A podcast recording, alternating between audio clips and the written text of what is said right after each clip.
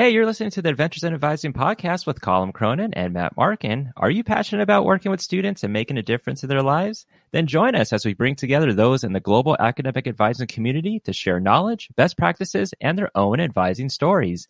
Don't forget to subscribe to this podcast and also follow us on our social media. Find us on Facebook, Instagram, and Twitter at Advising Podcast. And as always, keep advising.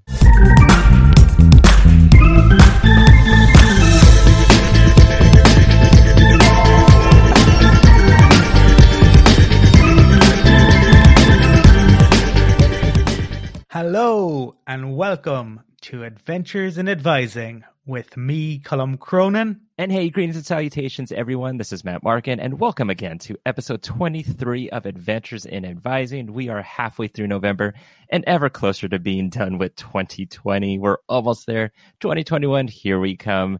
And as always, thank you so much for joining us on this podcast journey into academic advising. We could not do any of this without you. And on a personal note, I want to give a shout out to Charlie Nutt from NACADA. Charlie has announced his retirement at the end of June 2021. Charlie joined NACADA in 1992, was associate director in 2002, and has been executive director since 2007. Charlie is one of our top supporters of the podcast and is someone that I can call a mentor and a dear friend. I share the same sentiment that many others have shared that it's bittersweet. We are happy that you're retiring, Charlie, but we can't think of NACADA without thinking of you. And a shout out tied to this is from Anna Trakova, academic success, adult learning, education consulting professional, who posted on LinkedIn regarding episode 21 of our podcast that had Charlie on it. And um, this is what was said. Recently, I was asked by a student to name a leader I admire and explain what qualifies or skills I admire in this person.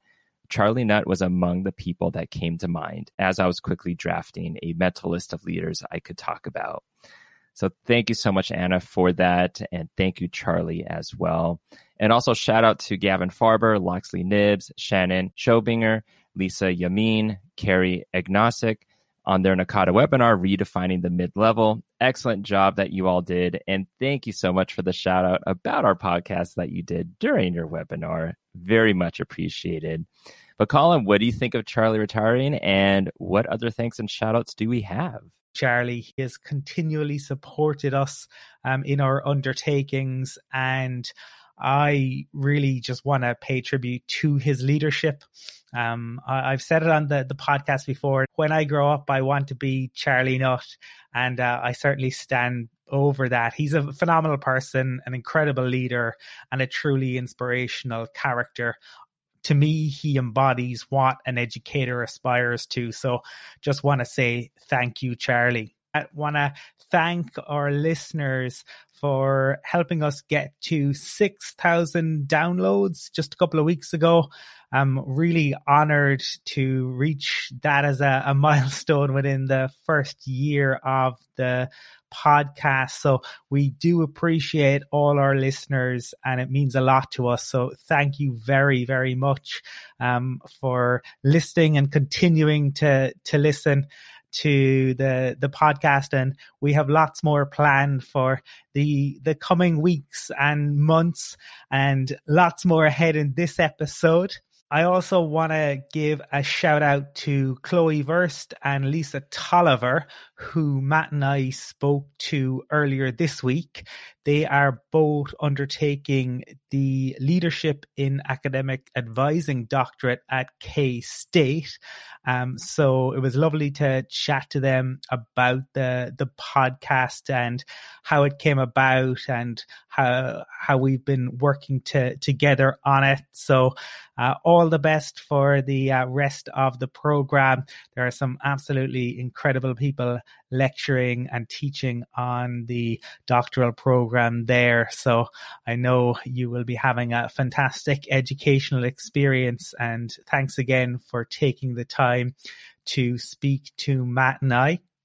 Awesome. So without further ado, let's dive into our interviews this episode. We have three wonderful interviews. First up is Leah Panganiban from University of Washington. I'm definitely biased when I say this, but Leah is the most phenomenal person you will ever meet. Leah was my mentor in the Emerging Leaders Program and is someone who loves advising, loves her work in advising, and is a dedicated member within NACADA and also a super fan of the podcast. So here we go with Leah's interview.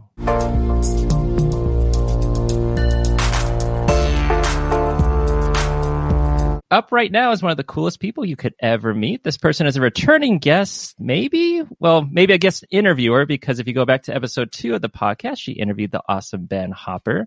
This is none other than Leah Panganiban, who is the Assistant Director of Academic and Student Services for the University of Washington's Master of Science in Data Science. She has been an active NACADA member since 2008 and a former Region 8 chair. Leah holds a PhD in educational leadership and policy studies from the University of Washington. Her research interests include college student development, access and retention, theory and practice in student affairs, equity and diversity issues in higher education, and Asian Pacific Americans in higher education. Lee was recognized in 2013 as a winner of the NACADA Scholarship. In 2016, she received the University of Washington Association of Professional Academic Advisors and Counselors Association Advisor of the Year Award and NACADA's Outstanding Advisor Primary Advising Role Award. In 2017, Leah was Matt's That's Me mentor in the NACADA Emerging Leaders Program, the 2017 to 2019 cohort. Leah lives in Seattle, Washington, where she enjoys being near both the ocean and the mountains. Some of her favorite activities include hiking, aikido, reading, and yoga. She's an active volunteer with several local animal rescue organizations. Leah, welcome back to the podcast. Thank you. Great to talk to both of you. Yeah, we're delighted to have you back on and have a, a proper chat. Uh, we were saying just be before we started recording that you know it's it's a year since we all got to hang out together in Louisville, so it's nice that we're a year on. At least we're we're having a, an in depth conversation. So, Leah, I suppose one thing we um, usually start when we have guests on to chat to us is how they got involved in academic advising, what their path into working in higher ed is. It I suppose it helps to understand the story and, and it's good for listeners to um, to get that sense of you and how you came to work in the area. So if you could share uh, with us uh, what your journey was like. Sure. So um, I graduated from Villanova University many years ago. Um, and I always knew I did wanted to do a year of service afterwards. So I actually did a year of AmeriCorps Vista at Hartnell College, which is in the salad bowl of the world, Salinas, California. And I worked with community college students with a program called America Reads, where we matched community college students to be literacy tutors to elementary students. And then after that, I knew I wanted to get my master's and I wasn't sure really in what. And I started coursework for applied women's studies.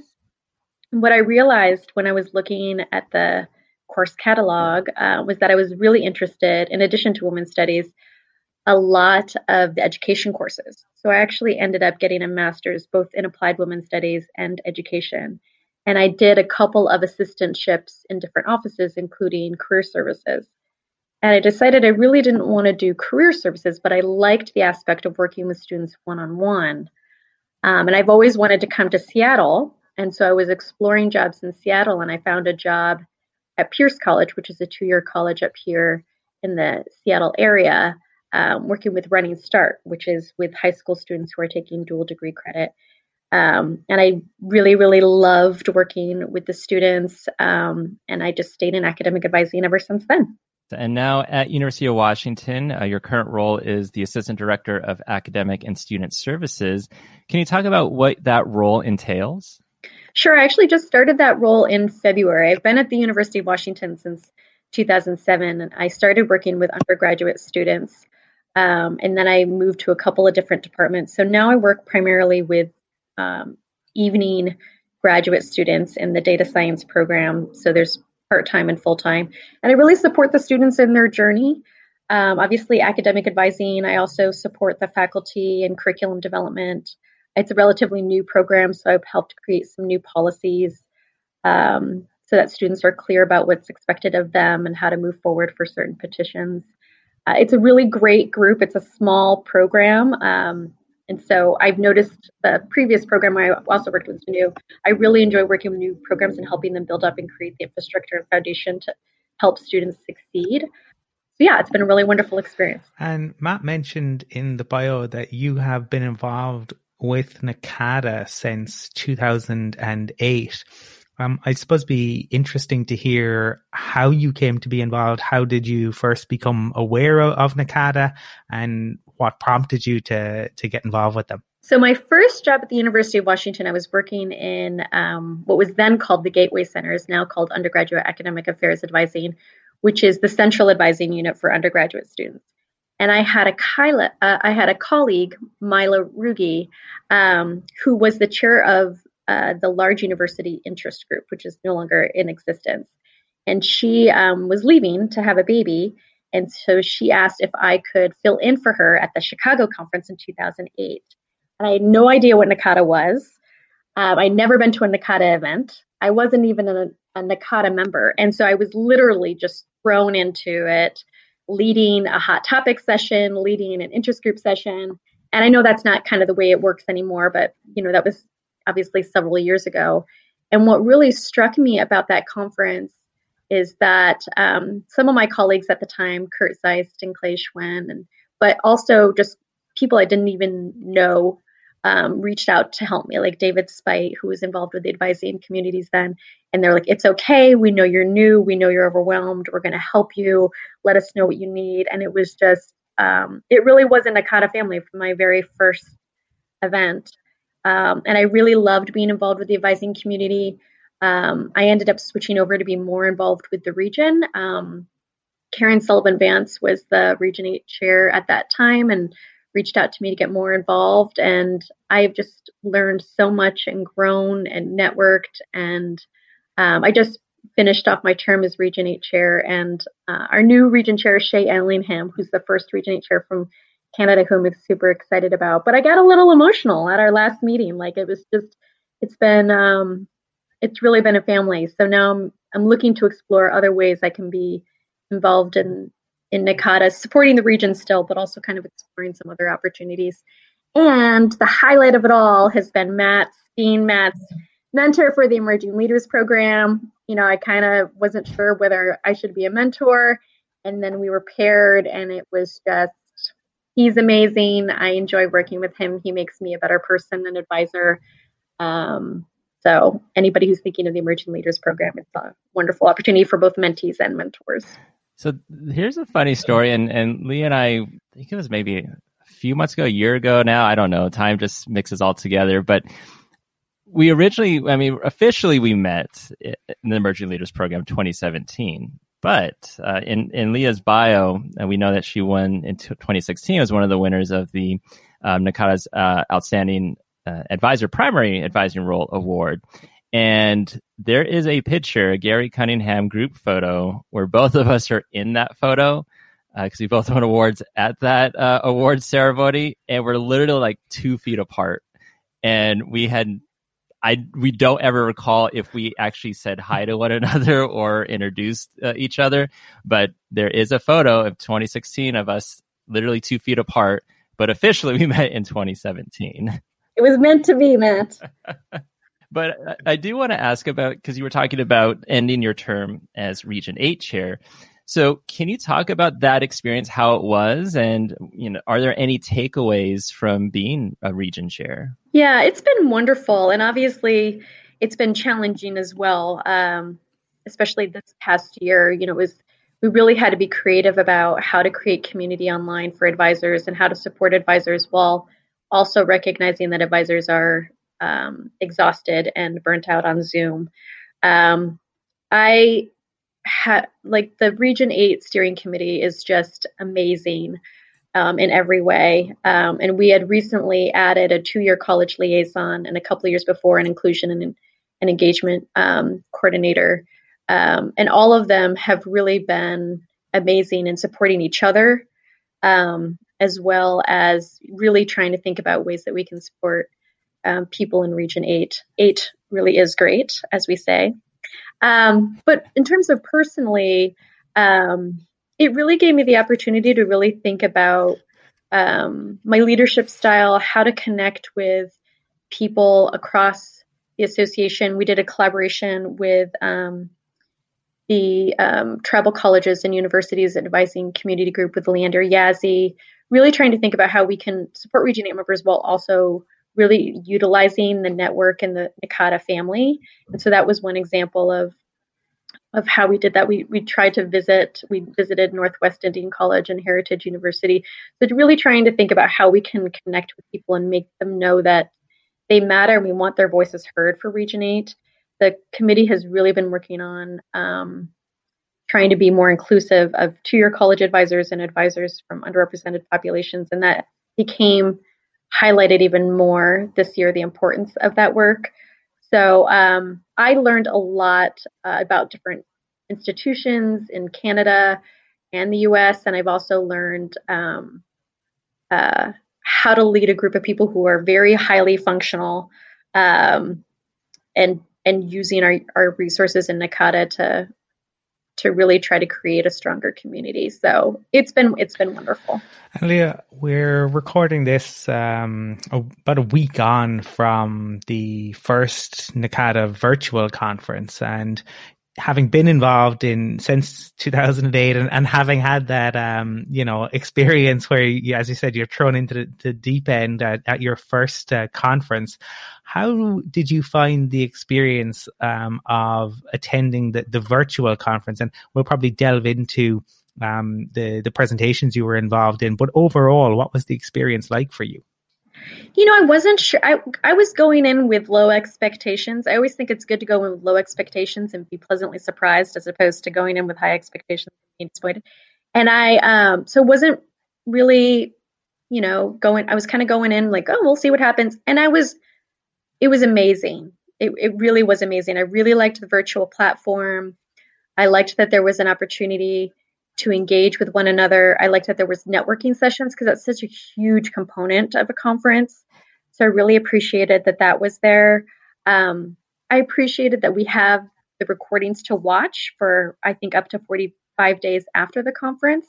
I had participated in a couple of virtual conferences before, and it was just one meeting after another meeting after another meeting, and it was just it was incredibly difficult and even in in-person meetings i in-person conferences i normally don't go session to session to session right? Like i take little breaks kind of reflect and process and network. Um, so i liked that the um, the eo did an amazing job. The conference planning committee did an amazing job in making sure that all those components were still present for people who wanted to take advantage of them live and then also could watch a lot of the sessions uh, later on. So um, yeah and i also liked how the awards ceremony was available to everybody. I hope they do that in future years because not everybody can come and support um, their colleague or loved one. So I, I liked the fact that, that that was a way to support people who are winning an award um, that hasn't been a component of the award ceremony before. I also thought Laura Rendon was an amazing keynote speaker who talked about first generation students and Latinx students. And so um, I had seen her speak before, and so when I saw her name, I was super excited, and um, it was a really moving presentation. Yeah, and we were talking to Charlie um, earlier today. Of course, whenever these get posted on the podcast, it could be weeks apart. But he was mentioning how already, like during the award ceremony, he was getting uh, contacts about how to apply for some of these awards, and you know, because people just found mm-hmm. out about them, and so yeah, it was like very a lot of positives to holding that virtual um, award ceremony for everyone, whether they were registered or not. And then you're talking about uh, Laura Rendon, and Charlie even mentioned about how you know because it was through uh, Zoom it was like she was talking to everyone individually, like she was like right next to you having that conversation. And so it was very powerful to have this virtual conference with that with that keynote. Now, I'm sure you went to uh, attended a lot of whether it was a live session, semi-live, or on demand. Were there any that you attended that that you found very interesting or found useful? Yes, so there was one um, on the necessity of failure for academic success, the reconceptualization of failure, and it was by Sean Kramer Lazar. I hope I'm saying his name correctly from University of Arizona. Um, I really liked it. I know resiliency and failure is becoming um, a lot more common topic today, but he broke it down in a really nice way in terms of talking about different generations, so baby boomers, Gen X, millennials, and Gen Z, and how they um, think about failure in different ways and how that affects how they move through life. He also supported it through a lot of research, which I always really appreciate. Um, So I love sessions where it's something that I kind of know about, but I learn something new that I can apply to my work. Um, and I had been familiar with some of the uh, at University of Washington. We have a panel about failure, like every year. Some of our top University of Washington administrators um, share their failure stories and engage with students. And so I thought this was a really nice way to kind of build on my knowledge of that topic um, and have some research um, that I can look into more further um, so I can think about how I can apply that to my work with students. Um, your presentation, Matt, was amazing. Um, and I watched a couple of other ones later online, but I would say that's probably the one that sticks out the most to me. And then, Leah, in, in terms of your your experience in in presenting, because you you were involved in in the conference, um, can you speak to us a, a, little bit about that? Sure. So I had the honor of um, being part of a panel on how to be an ally for uh, advisors of color and students of color um, with Megumi Makino Kanehiro, Ariel Koletz, and Zorana Jones. Um, we had done different iterations of it in previous years, um, but we really changed it this year to be more focused on you know everything that's been happening in the past several months. Um, and um, it was a little difficult to try to you know it's such a it's a a deep topic to kind of cut it down into 30 minutes. Um, but it was great. We had a lot of great engagement. Um, there was a lot of people who had really great questions or emails emailed us later with questions. Um, so it's good to have keep the conversation going uh, about these topics because they are they're very complex. Um, but I was really appreciative of the fact that people seem to really want to engage and learn more and, and think about their own identities, how the intersectionality of their own identities affects how they can support um, people of color. So it was it was a it was a great honor to share the panelists and being part of the session. Yeah, and that's one of those things about uh, the virtual conference. You know, you know that they took into consideration, of course, you know, pe- people sitting at a computer or laptop watching. Um, so they kind of had to restructure the timing of the presentations. I did like the fact that they had like that 15 minute window for the Q&A because during your panel there was a lot of great questions that were asked and I think what a lot of people appreciated even myself was that each of you as panelists talked about like your experiences and gave solid examples but also examples that included um, you know yourselves that kind of really gave it a human element to it uh, which I think really connected uh, with the audience.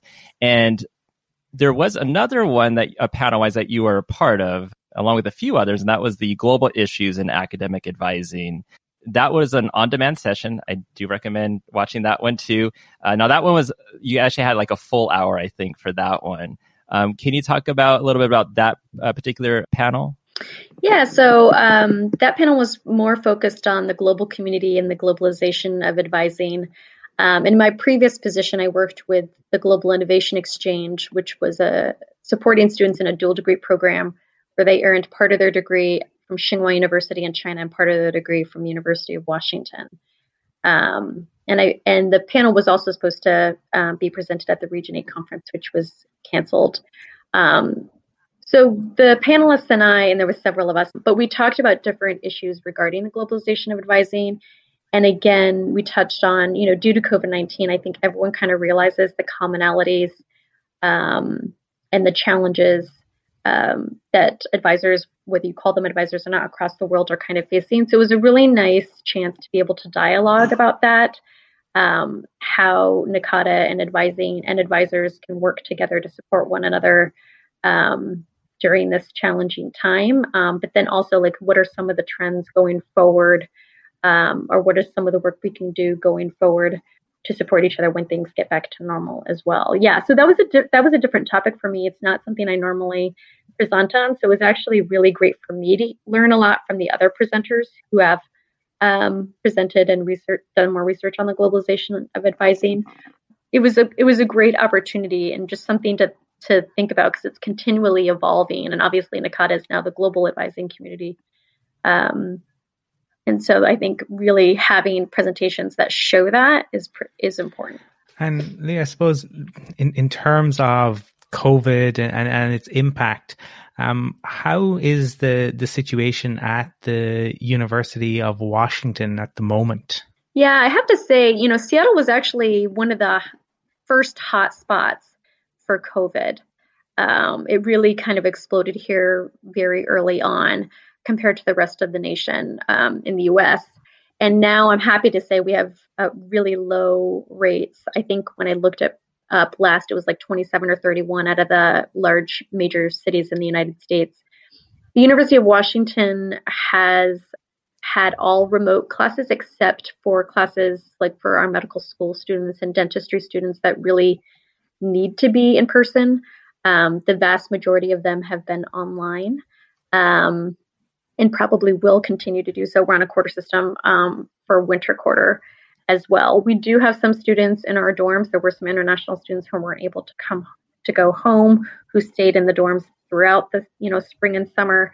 Um, there are some students in the in the dormitories now, um, but for the most part, it's been on it's been online. And then Washington recently had like the fires. How's is everything good now in, in Washington? Yeah, um, we didn't have it as bad as California, Oregon, but I would say there was a week there where I stayed inside and didn't open my windows or doors and got an air purifier, and it was um, kind of orange and yellow outside. I'd lived in Southern California, kind of near where you are, Matt, years ago um, when there was fires down there and had to be evacuated. So um, this year is just um, continual surprises. So one thing after another. So I think it was hard because a lot of people in Seattle, it's you know, get the reputation of having a lot of rain, but this our summers here are the most the most amazing summers ever, and a lot of people are out and about in nature, and it's so green here. Um, and especially with COVID, I think a lot of people have been going out in nature just for their mental health. But it didn't last very long, and I'm, you know, just very appreciative that um, I'm safe. Everybody I know is safe, um, and I know in in Oregon and California it was a lot worse. So, um, just doing the best I can to get to get through it, but certainly hope that everybody in in the other areas that were affected are doing okay. And speaking of a year full of surprises, and Matt mentioned the the, um, the volunteer work you, you do um, with animals in your bio.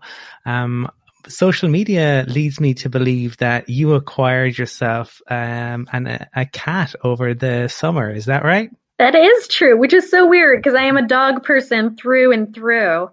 Um, I got a pandemic pet, one of the many people who became a pandemic pet parent. over the past several months.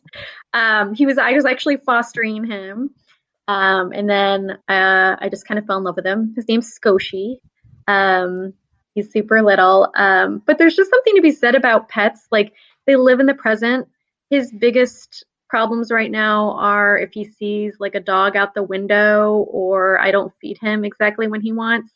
And so it's just really refreshing um, when you're dealing with all of this stuff happening in the world to have uh, a pet that just loves you no matter what, greets you when you get home. And um, I know a lot of people have shared that with me too, who have either gotten pets or had have had pets all this time. Like, um, it's really just nice to have a little being that cuddles up next to you and just wants to be next to you and doesn't know any of the else what's going on in the world. So yes, I love him very, very much. Thank you for asking. I think secretly people that say they're dog lovers really are cat lovers. Really? Even though a lot of time, I think so. They they here's the thing: so you'll have people that say I'm an animal lover, and then they have a dog, and they're like, "Oh, do you like cats?" They're like, "Oh, I hate cats," and you're like, "No." So then you're not an animal lover; you're a dog lover. yeah. But I think people who who say they don't like cats, they, they they like them. I think there's there's a small part in their heart where they like cats. Now you do a lot of volunteer work. I've done volunteer work at local animal rescue organizations.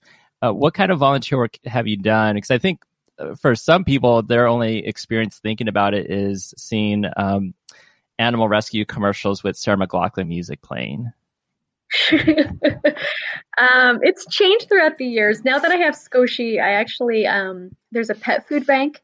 So a lot of people who have lost their jobs um, or been furloughed can't afford to get food for their animals. Mm-hmm. Um, so there's been a lot of donations from different pet stores and individual people, and so I participate in um, d- uh, delivering for people who can't, who are who are not mobile. So delivering food to people um, who need pet food, or we also have a centralized location where we distribute pet food to people who need it, and no questions asked. You don't need to provide any proof of why you need it. Like you just say what kind of food you need, and you get it. So that's been really wonderful. Before um, before that, before I had Squishy, um, I fostered quite a bit. Um, so I always say there's no bad there's no bad animals. There's just bad people who you know train their animals or animals bad. Um, and so a lot of it is making animals more adoptable, so socializing them, um, or if they have physical ailments, you know, keeping them until they're physically able. Um, just showing them some love. A lot of them have had a really tough life. You know, you never know. A lot of them are strays or given up by people who can't afford them anymore or have passed. And so um, it's actually been a really great joy. My my greatest success story is I had a pit bull who was a fighting pit bull hmm. um, who was in her fighting ring. Um, and everybody, when I got her, was like, I can't believe you took this pit bull and would cross the street so they wouldn't be near me and was really afraid of her. And she was the sweetest, sweetest thing. I mean, she was scary looking, but she was the sweetest thing. And I got her to be a lot more confident in herself and be able to interact with people and other animals. And she was adopted by somebody whose um, pit bull had actually just passed recently. And I, that was the only one I try to keep a distance. A lot of people don't like to foster because like, how do you give them away? That was the only one that I really cried just because it was just um, she was amazing and had been treated really poorly and and now has a loving home. So get your pets spayed and neuter if you have pets or if you want to adopt a adopt a pet right now. There are lots in the rescues. Um, I know a lot of people for different reasons go to breeders and that's totally fine, but there are a lot of great dogs in, in animal rescues and shelters. Yeah, and fair play to you for for the work you're doing in fostering, and it's really lovely to hear that story about the pit bull and the fact that um, she now has a, a forever home. Um, Leah, one of the things that, that struck me when Matt was reading your bio was that you enjoy hiking because that's something that um, I'm uh, too. I'm a big fan of, and, and maybe we can get in a cat hiking group uh, together. But um, in in terms of uh, fa- favorite lo- favorite locations or destinations to hike. Oh goodness, there are so many. You have to come out to Seattle. There are so many wonderful trails out here. Actually, the annual conference is going to be in Portland in a couple of years, so we should go hiking then. Um, in terms of the Seattle area, um, I tend I like to go to ones that are really challenging but not overpopulated.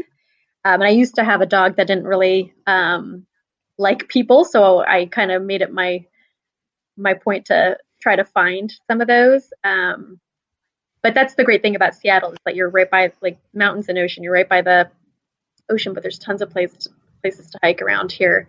Um, and there's also a lot of national forests around here. So for the for those of you who are familiar with Seattle, I like to go to Poo Poo Point, where there's a lot of hang gliders that kind of jump off and do their hang gliding thing there.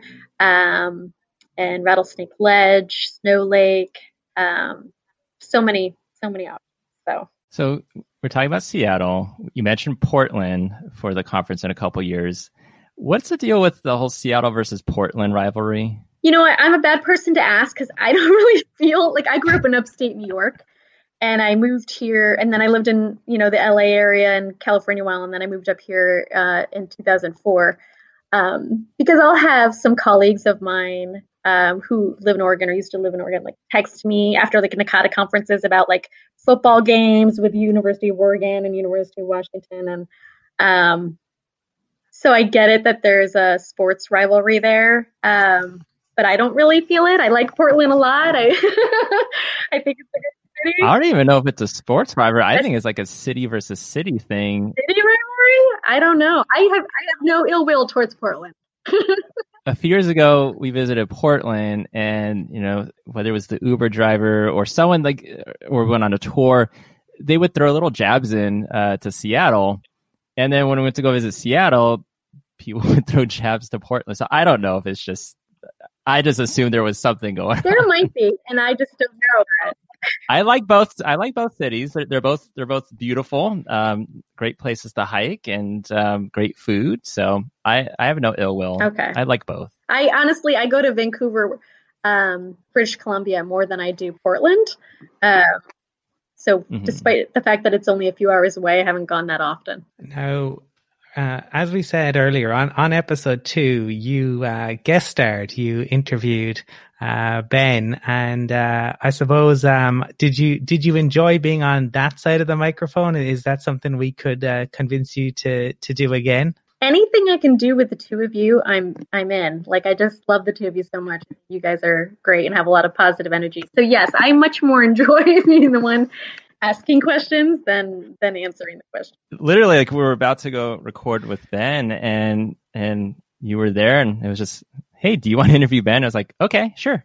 That was awesome. So I think, uh, let's say Cincinnati 2021, we'll have a trio.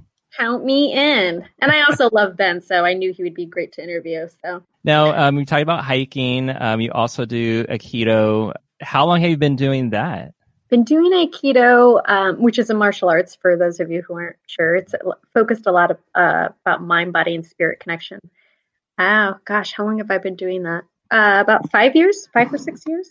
You know, it's really been helpful during COVID. Um, hmm. it's not the same as Tai Chi. I've done Tai Chi in the past, but a lot. The whole thing about Aikido is um, no competition and there's no uh, real attacks. It's about taking someone's energy and redirecting it so that both you and that other person is safe. Um, and so a lot of the Aikido philosophies um, about peace and harmony and balance have really been helpful to me um, the past several months. Um, and we still, I've been practicing via Zoom, which is obviously very different. But sometimes it's amazing. You can still feel people's energies. I don't know if you feel this way in Zoom meetings. You can still feel people's energies through the screen a lot.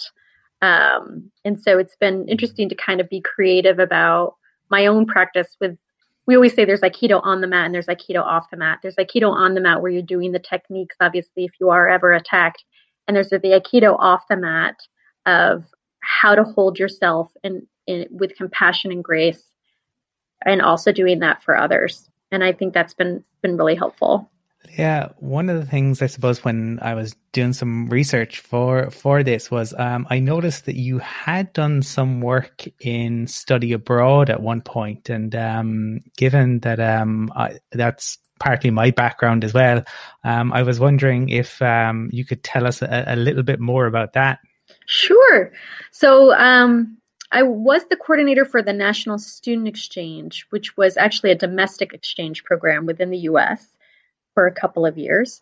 And then I have led, um, co-led two study abroad trips to the Philippines. So I identify as as uh, Filipino American, and so I led two trips over to the Philippines, and it's been honestly one of the most amazing experiences. Some of the students had never left Washington State, let alone the country, and to go to a country which is um, has a lot of very contrasted, um, really wealthy communities next to really um, poor communities. And for students to see that for the first time, we also had a lot of students who were mixed race of various underrepresented populations, and also students who were Filipino American who either had never been to the Philippines or had left the Philippines when they were very young and really thinking about their own ethnic identity. Like they're not really Filipino, they're not really American, where do they fit in? What cultures what aspects of the different cultures make up who they are what they want to be? It was it's um it's an amazingly warm um like warm hearted in addition to warm climate uh country but that also is facing some significant challenges. And so um as you probably know Colm i mean the things that students and yourself learn from studying abroad is just is just amazing. And so it was it was an honor for me to be part of these students' journeys and learning more about them, their own, selves, um, and to be coming from a country that actually colonized the country that they're in, right? So the U.S. came and colonized the Philippines, and now they identify as American and they identify as Filipino, and you know, it's just it's it's complex and it's complex and beautiful in in the same way in terms of students' journeys with it. I don't know if I articulated that clearly, but yeah. Now, you know, you were talking about at the virtual conference doing the panel on the uh, being an ally for students, uh, students and advisors of color. Now, this has been a a year of reflection, a year of just things revolving around race, diversity, inclusion, equity. Earlier in the year, you did a panel on a webinar panel, panel on xenophobia and anti-Asian racism. Was this something that was already planned, or did this come out of everything that's been going on in 2020 and prior to that? So, um, the xenophobia and anti-Asian panel um, was in response to there was a high rate of anti-Asian hate crime across the United States, and I don't know if internationally, um, which um, was exacerbated by COVID nineteen being called um, the Chinese virus. And so, I had reached out to the executive office and said, you know, I really think this is important. Is there something we could do? Like, could I do something? And they were really supportive. And it was really an opportunity. I didn't want to do it myself because I don't feel like I'm an expert on on anything, especially in this topic. And so it was really timely. Um, it was it was um, pretty early on. I want to say maybe February or March that we decided to put it together, and I think finally got it together in May or June.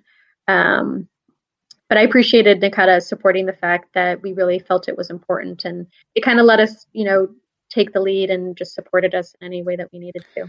Leah, I'm um, going to embarrass you a little bit here because when you, uh, you know, Google your name, a, a number of glowing recommendations um, come up, and um, like Matt, Matt has rightly sung your your praises in the past. Charlie has, and, and, and others have. But just for for listeners, um, Noelle Bernard Kingsley, um, I hope I'm pronouncing the name correctly, said, uh, Leah embodies many of the qualities that represent her profession. She is kind, patient, and a great listener.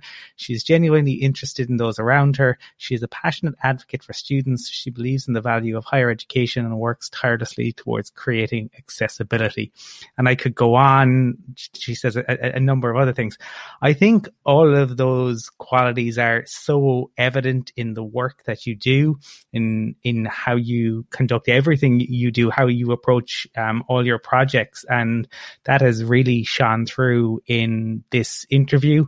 And you said earlier that, you know, you're, you're looking for new ways that you can continue to engage with NACADA and especially in um, other leadership roles. And I certainly hope that you will do that because I think you bring so much to your institution and to NACADA as an organization. So um, thanks for all that you do.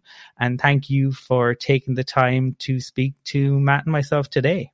Thank you, Colm. It's been I I love both of you, so it's just it's it's been an honor just to be able to talk to you and share my experiences. And and shout out to Noelle. Noelle's uh, been a great advisor and mentor to me for years and years, and she does a great job of of of promoting other advisors and making sure they're seen and heard. So, thank you.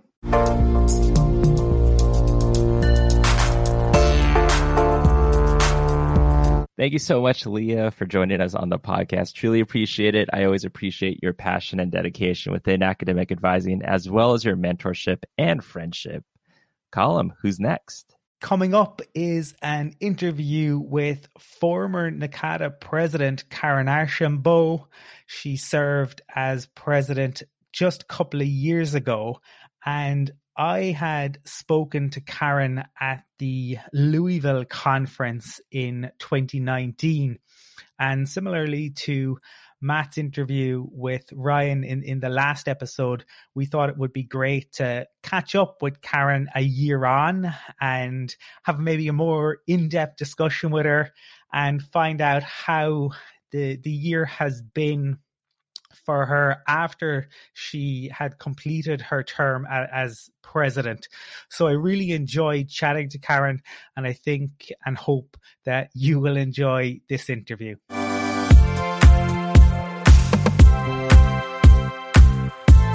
Welcome back to the podcast. Thanks so much for having me.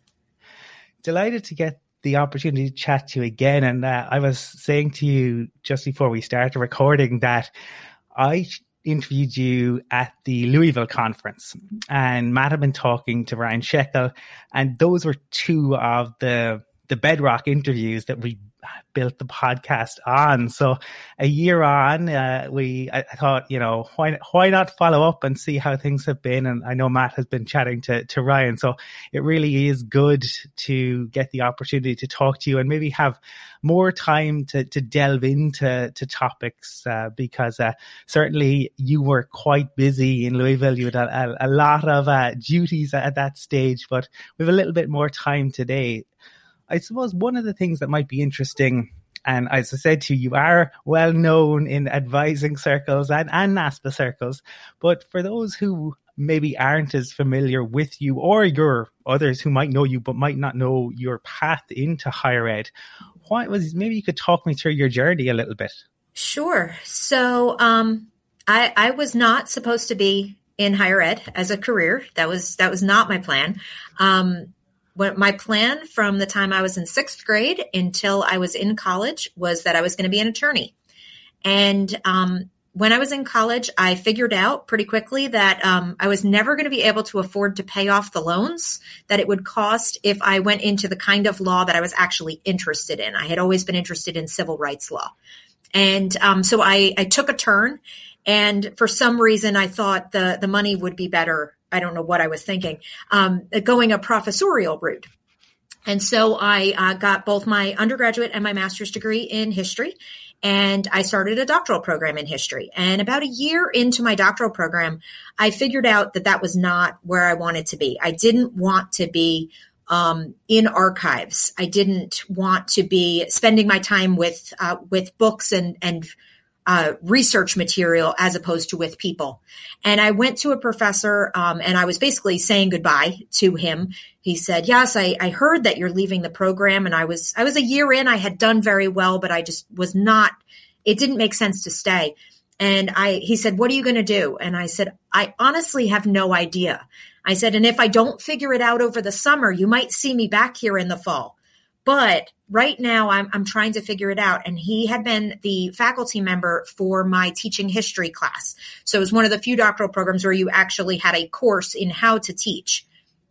And he said, you know, you're, you're really good at working with college students. So if you can figure out how to make a career out of that, that would be a really good thing for you. And having no other guidance, I figured, okay, sounds good. And so I applied for every job on the East Coast um, that had anything to do with college students or with students who were almost college age. So those who were getting ready for college. And I ended up in an admissions office at a very small Catholic women's college in DC. Um, it was then Trinity College. It's now Trinity Washington University. And I started as an admissions counselor. Um, the admissions counselor role specifically that I had was working with transfer students. And for folks who are in admissions, um, you know, you, you usually have these very large numbers of students who you're supposed to recruit. But I was responsible for 50 students. I had to bring in 50 transfer students a year. And because the number was so small, um, I got to know these students really, really well. And I served as not only their admissions counselor, but also their resource for the entire institution. And I served as their advisor. And I had a phenomenal dean of students who oversaw the advising work at the institution.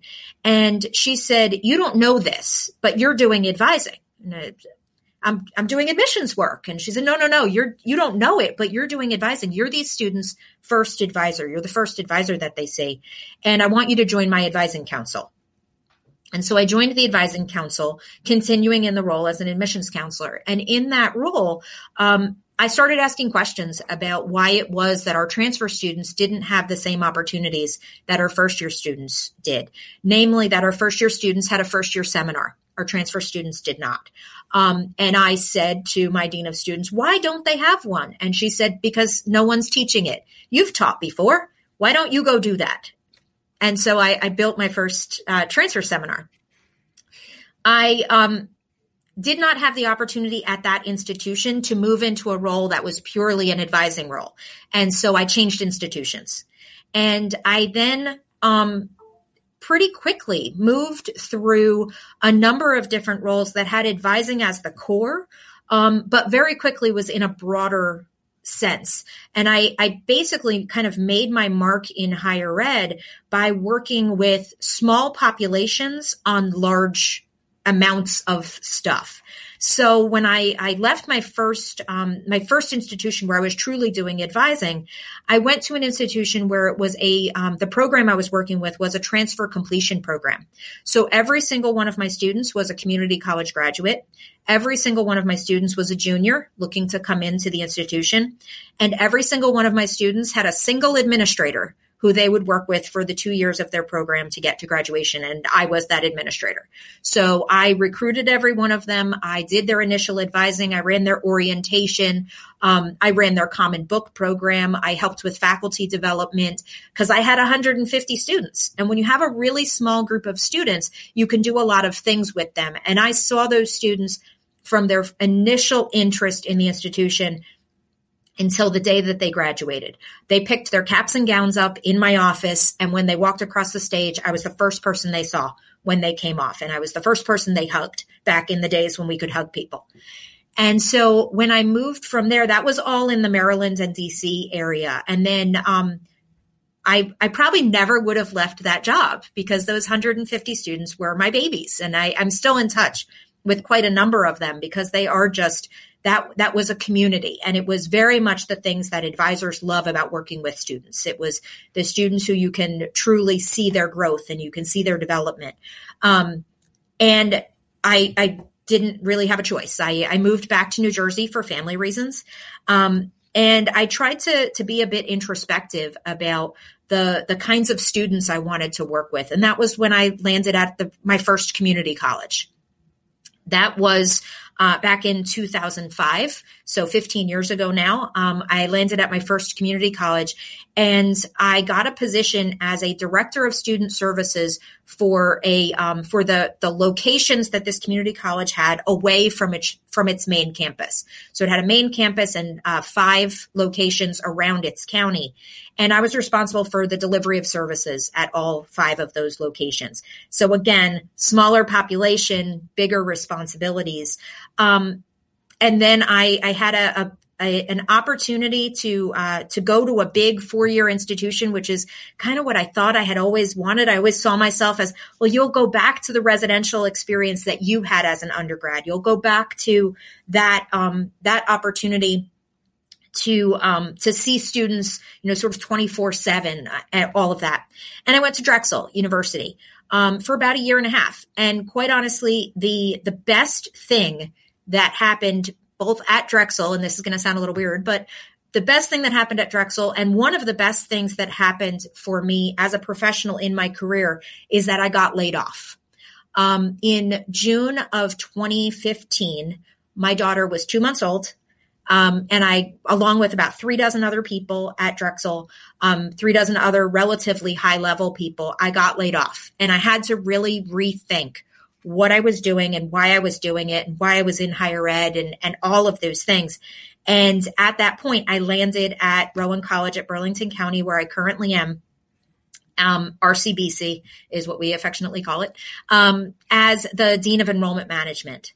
And it was um, the result, my position was the result of a reorganization and I had the opportunity to really dive in to the work that I had always loved, which was working with students who needed help.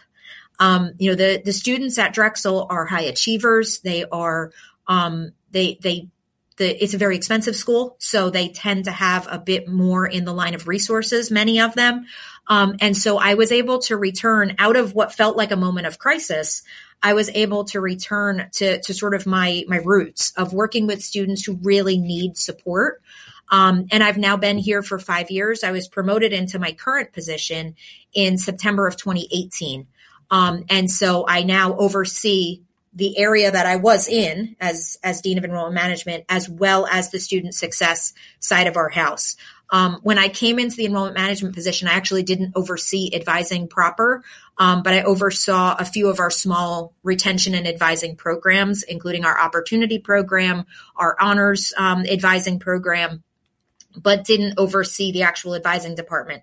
And now, in my role as vice president, I, I now oversee uh, most, if not all, uh, probably one or two little areas of um, student services that I don't oversee, but um, oversee the rest of the student experience outside of the classroom. Stay with us. We'll be right back. Cracking the college admissions code just got easier. I'm Rebecca Gordon, your go to fictional college admissions counselor for the rich and famous. Tune into The Admissions Game, Satire Edition, and uncover my top secrets for surefire Ivy League admission. Ditch the old Photoshop your face onto a water polo hunk trick. We reveal all the latest loopholes. So laugh and learn with The Admissions Game, wherever you podcast.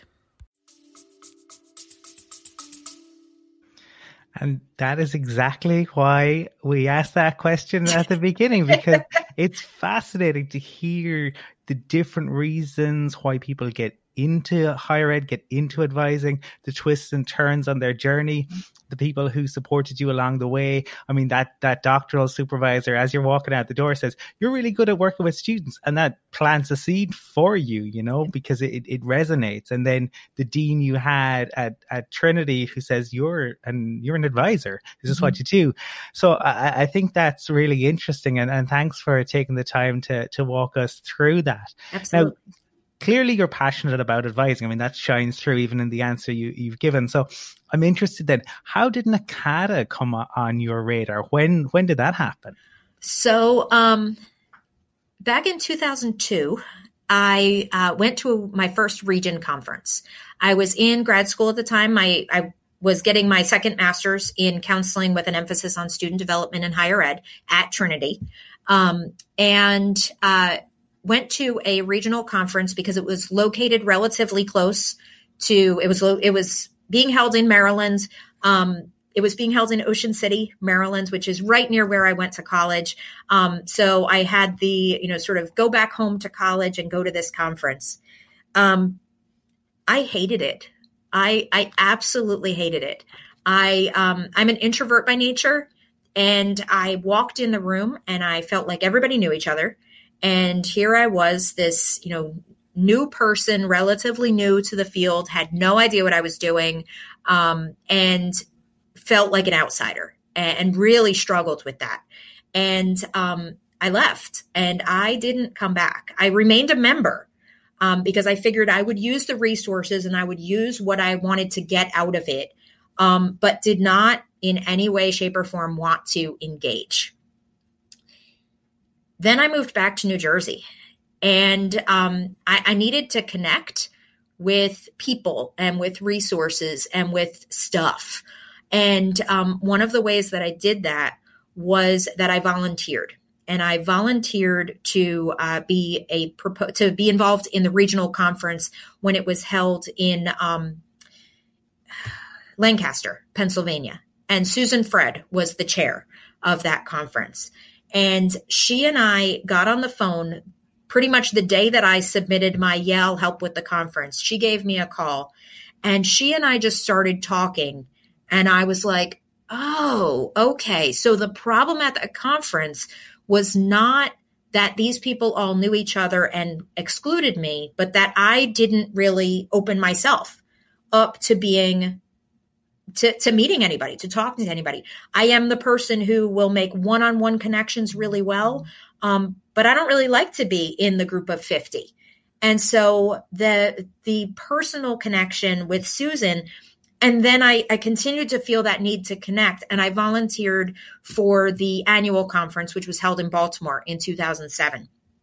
And again, it sort of was like, oh, okay I'm I'm getting involved with this group of people, um, and that was uh, Karen Lewis was on that committee. Karen and I had known each other by that point for five years. We had worked together previously, um, but a number of other people as well, where it felt like a group of people of common purpose.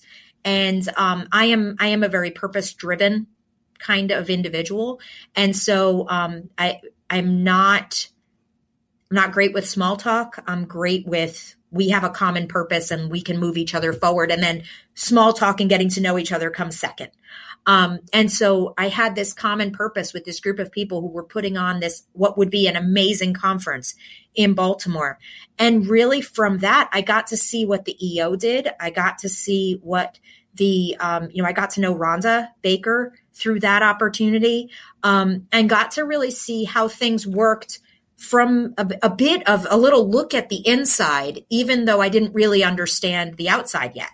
Um, and so from from there, I started presenting. I you know I presented my dissertation research at San Antonio in 2009, um, and then in 2010, a week before, um, I actually went to when I went to the the transfer students uh, then commission meeting in 2009.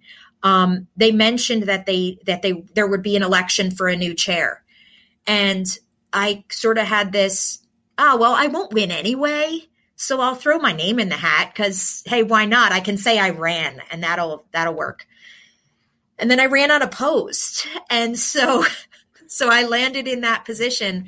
And um, a week before I defended my dissertation in 2010, I took on my first elected position at NACADA um, at the 2010 conference. And um, that was in Orlando. And again, I met these amazing people and it was um, I, I, think that there's what has always run true for me and I, I, think i said this i referenced this in my interview with you last year that it's always the people who bring me back that even though um, i could very easily make the argument now that i don't work directly with students for their advising needs i don't um, I don't do advising work on a day to day basis. I could very easily make the argument that I no longer belong, for lack of a better word, in NACADA.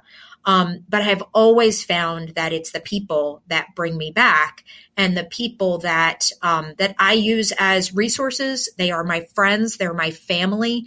Um, you know, when when I, I, spoke last week or two weeks ago, whenever the conference was at this point, um, for the the leading light award, um, I had a really hard when we rehearsed. I didn't read my last paragraph of my my uh, my my speech, and the reason I didn't read my last paragraph was because I spoke about the people in NACADA, and I knew I couldn't make it through it, and I knew I could only do it once.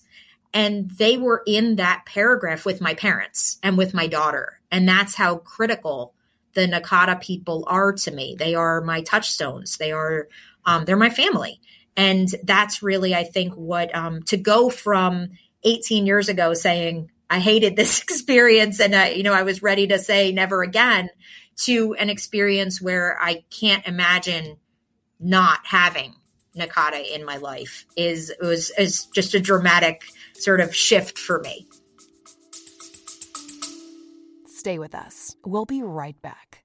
You love listening to podcasts, but have you ever thought about starting your own podcast? Maybe you want to build a brand, grow your business, or are looking for an excuse to talk about your favorite hobby. Whatever your reason for making a podcast, Buzzsprout is the place to start. Since 2009, Buzzsprout has helped over 300,000 people launch their own podcasts. Buzzsprout walks you step by step through the whole process and will give you powerful tools to start, grow, and monetize your podcast. Ready to get started? Click the link in the show notes to get our free step by step guide to starting your podcast today. Yeah, and I, it's it's really interesting. I, I, I, I, we had discussed some some of that before, and I think though for listeners who are hearing it for the first time, it's to hear that you know on any level because it can happen with an organization, it can happen with a person. Sometimes it just doesn't click the first time, and there can be any number of reasons for that. But look what look what happened, and I think it the common purpose, as you said, is so important Mm-hmm. And I think that is is the the glue that that holds NACADA together because essentially everybody is focused on the students and uh, student welfare, student success, and improving the the student experience. And so it doesn't matter whether you're an introvert or an extrovert, what your background, whether you're a community college, whether in, you're in this giant institution, or what exactly your role is within that. Everybody works together to to endeavor to to improve, and and that's certainly what I have found um, in the association. Now you went you went from, as you said, not enjoying that first experience, finding the common purpose, and then leading the organization. so uh, when we when we spoke last year, as I said, you had I, I, don't even know if officially Erin had had taken over, Erin Justyna had taken over as president at that point, or or whether um, she had whether it was still in transition. But I suppose we are now, you know, as I said, a year on from that reflecting back on your year as NACADA president, can you talk to me about that experience? Sure. Um, I think at that point, because we were still at the conference, technically I was still president because the, you know, the, the way the terms run, you're, you're president until that, that official closing, uh, I don't know if it's a closing gavel exactly, but uh, the closing gavel of the conference, it's, it's your conference. And, um, I think the the first thing that I can can absolutely say, reflecting not only on that presidency but also on the year that followed, is that um, I'm much more thankful for the year that I had than I think I was at the end of that year because I look at the year that Erin has had and the um, the challenges of being president in a year when everything is upturned um, is something that I I do not envy her at all. Um, the you know the I am I am thankful that I could look on it as um, as an observer and a support rather than as the person who needed to be the the face of the organization at that time. Um, but I think I'm also much more appreciative of the year as president as a whole than I was at the time. And I think that happens when when you put your heart and soul into something and you put a lot of work into something. Um, I, I think the the amount of time and effort and work that you put into something even really good work has that level of exhaustion to it and um, that that can't be underestimated when you're you know when you're asking for how are things feeling? and you just feel like i just I, i'm just tired. Like i remember saying that to you i'm just tired. Like that's that's how i feel. How i feel is tired. And I think even though, um, you know, 2020 has been what it is, I think I'm much more aware of how much good work was done in that year. Um, and I am particularly proud of seeing the things that have come out from the work group. From the from the race, ethnicity, and inclusion work group, um, because that was a a labor of love for me, and really working through the details of what it would look like. Um, that that began at the conference when I began as president. You know that that be that took a year, and it was a year of conversation with the board, and it was a year of you know I I, first had the conceptual idea of we need something dedicated in October of 2019 or I'm sorry 2018 and worked through a almost a full year of meetings of all of us to get to the point where we could say to the association as a whole. Here's where we are and here's what we think here's what we think this looks like. Um, and then the process of determining who would chairs be and who would be on the committee and and all of those things. Um, I, I I'm so incredibly proud of where Loxley and uh, Jess have taken it so far. And and for what I see as really significant um significant contributions in a really short period of time because they have been able to launch some training. They've been able to launch uh, readings. They've been able to um, to form subcommittees about structural change. And I think those are the things that are so hard to get to. And you know, if there's if if all I did was opened a door and said it's okay for everybody to go through this door, they knocked down the wall that the door was in and did it with just style and grace and um and, and did it in a way that is really where the institution the association needs to be headed. And so um, I'm able to be much now that they are so well underway and it's so, you know, it's so significant. Um, I'm able to be much more reflective. And I think, especially given where the United States has been in this past six months and with the turmoil of the past six months, I am very grateful that we got that launched ahead um, because it was a way in which the association was not reactive. The association was already headed down that path um, rather than what we see sometimes in our institutions where there's a, a flare up of something happening and the institution says, oh, now we have to admit that the race is an issue. Now we have to admit that we have challenges with um, negotiating race and ethnicity. And I think as an association, we we got ahead of that curve. Um, at least a little bit. Not not to say that we got ahead of it before there was an issue, or we wouldn't have you know known there was an issue.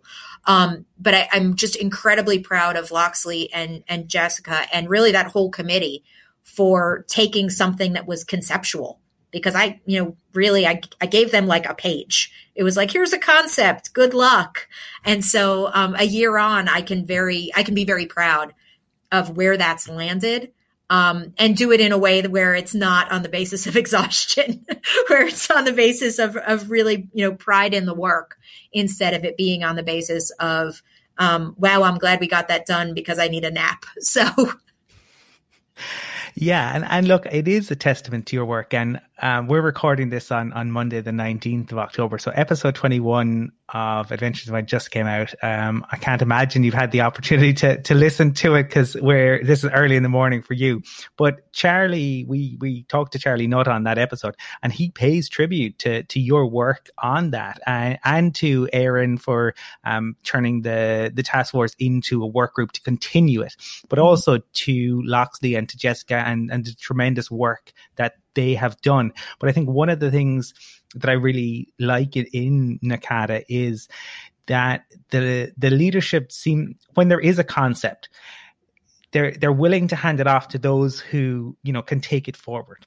So I see that with Charlie, I see that with you as president, I see that with with various all you know so many of the advising communities also and different people within NACADA. It's you know you came up with an idea whether that was for the task force that, that you put together, or whether it was Charlie's idea of we should have an international conference and then he ha- he hands it off to the, those who are international within the mm-hmm. association to make it happen because they're better placed to to do so. And I, I, I just think, yeah, hopefully, um, you know, we can continue to, to build on that. And I know we talked to Cecilia as well, and um, she was absolutely fantastic um, to, to interview and, and her ideas. And I know she's going to carry a, a, lot forward as well. And NACADA's willingness to accept that, you know, there are problems and issues and, and we need to, to listen to our members. And, you know, we don't have all the solutions. We don't have them right now, but we can work to, towards them. But I suppose, are there look looking back on on the year and yeah it, it's interesting you know the, the, recognition that a year on like you you could you put you poured your heart and soul on into it. It was understandable that you were exhausted. Are there are there le- other learnings that you have taken from that year karen? Um yeah i mean i think the i think one of the things that i um i think i've always known but maybe got clarified and made sense of in in that group is uh, in that year rather is that the um, people can disagree with you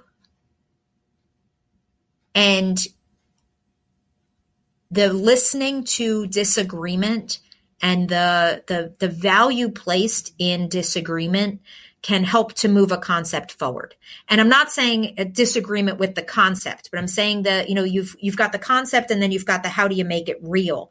And I, I think there's, you know, the, the board was wonderfully supportive of the concept, but there's, you know, nine people and nine different ideas of how do you present it and how do you lead it and where does it sit in the organization and what does it mean and what does it mean globally when you're talking about something that is a very um, i don't want to say definitively american problem but a certainly a, a it's a um, it's a different problem in the united states than it is elsewhere around the world.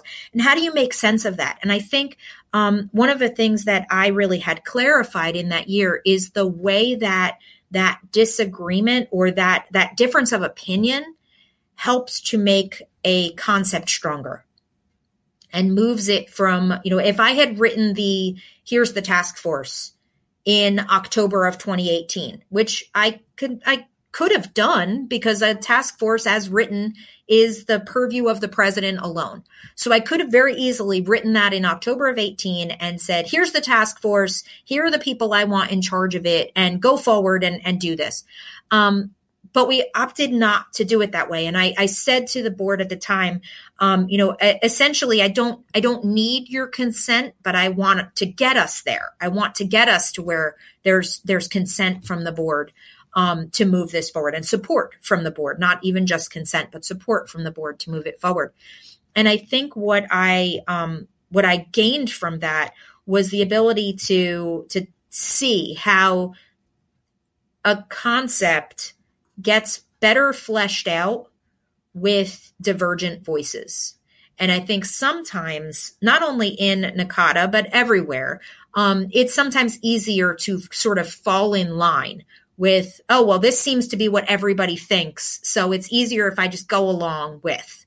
Um, but when you're when you're going to say that there's a problem, the more different ways that you look at that problem, the stronger your argument is because the it becomes a stronger way of looking at how do we solve a problem if we if we don't even understand what the problem is we can't solve it and so those conversations with the board over the course of that year um, helped to clarify my vision in a way that I could not have possibly done on my own. Um, and I think that and and the other thing I'll say is the need for us to still move forward with all the other work of the association. Um, you know, the the board is is intended to be strategic in its thinking. It's intended to be big picture. Um, and so it can't be singularly focused. It can't say, here's our, here's our idea for the year. And we're just going to talk about that. And so the, um, I think that, that I'm, I am better in my daily work um, and in my work as a vice president where i again need to have that that big picture view. I am better at that because of the year that i served as NACADA president um, because i had to see the full picture. I couldn't um, i had to think through how do the different constituencies hear what i'm saying um, and so now when I go in front of my campus, as I will actually this coming Friday, and I present something to the campus community that ranges from, you know, my team in the advisors and financial aid professionals and registration folks and all of that, to the faculty, to the janitors, to the tech people, to, you know, everybody who has a role on campus. And I speak to that group. I think I do so more effectively because I I had that experience within the NACADA presidency of saying, okay, so what are all, what are all of the different viewpoints that people are coming to this with? Who are the constituencies? If you don't know who your constituencies are, then how do you how do you speak to them? Um, and I, and I I will say I'm I'm thankful that I had that experience in NACADA because it has made me better at my current job. Um, I wish I was more skilled in that before I went into the presidency so that it would have been less of a learning curve for me when I when I went into the um, into that role for the association. Yeah, no, I, I think you that's a, a, really interesting and insightful and reflective response. Uh, you know, I think uh, you can see that there, there's so much thought and effort into to what you do, and that intentionality um, and cu- coupled with the you know the the purpose um, is, is, the reason I think you've you've achieved what you have. Now, you you gave us a, a, a, a, little nugget of information earlier in terms of when you were receiving the the leading light and, and that you you know you were only able to, to go through that. You didn't wanted to do the paragraph live because you only wanted to read it once. But I suppose, uh, you know, I, I, think one of the great things around the the conference was the fact that for the award ceremony in particular, was open to everyone, and you know, I, so many people said, "Oh, you know, n- new people to the association said, oh, I didn't know that was, you know, there was there was even an award ceremony, and um, they're getting involved." I'm interested in in hearing from from your perspective as somebody who has attended previous conferences. Mm-hmm. What was your experience of the virtual conference this year? Um, Well, I mean, I'll, say from a from a very personal standpoint, um, you know, my my parents got to hear what I said, um, and I, I'm not i was not i don't know if you heard my my speech but i referenced the fact that my parents are probably the only parents who have been to a NACADA book signing. And they they actually were. They happened to uh, their their vacation to las vegas happened to overlap with the vegas conference. And um, they showed up at seven o'clock in the morning when we were doing the book signing in the the hallway of of caesar's palace in vegas. Um, but i have the most wonderfully supportive parents in the world and um, the fact that they could hear my acceptance, which they would not have been able to done had to do had I be uh, had it been held in Puerto Rico, was certainly um, that that held a lot of meaning for me personally. Um, I, I, I will say I I missed the the the real life conference terribly. It's um it's it's always such a time of rejuvenation for me. Um, so I I I can't say, oh, it was just as good or oh, it was even better. I just I you know I I can't emotionally feel that way because there's you know that personal connection that I feel to the face to face conference. But um, I, I do think the the way that people were able to experience the award ceremony in particular, um, and the the fact that people were able to immediately say, oh it was so great to see you there and it was so good to see this and you know and really to focus on the award winners in a way that i think sometimes even when you're present gets lost because you're present but you're sitting with people and you you know you have the side chat and you have the you know and you miss something you miss somebody's name you miss whatever.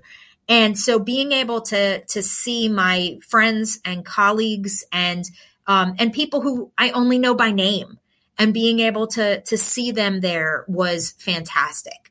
Um, I, I, sort of have a, a, vision for the future that includes both a live cast and a face to face, just to you know to to make everybody happy. Um, but I think there were definitely positive sides to um, to being able to have people who couldn't physically be, especially because it was in Puerto Rico. Um, which would be a more expensive trip for for many people. Um, I, I think that was fantastic. Um, and I think maybe especially for the the some of the newer folks, um, folks who's who don't have the freedom of professional development dollars. Um, to be able to participate in a in a virtual environment um, and to be able to support their peers and their colleagues was just just fantastic.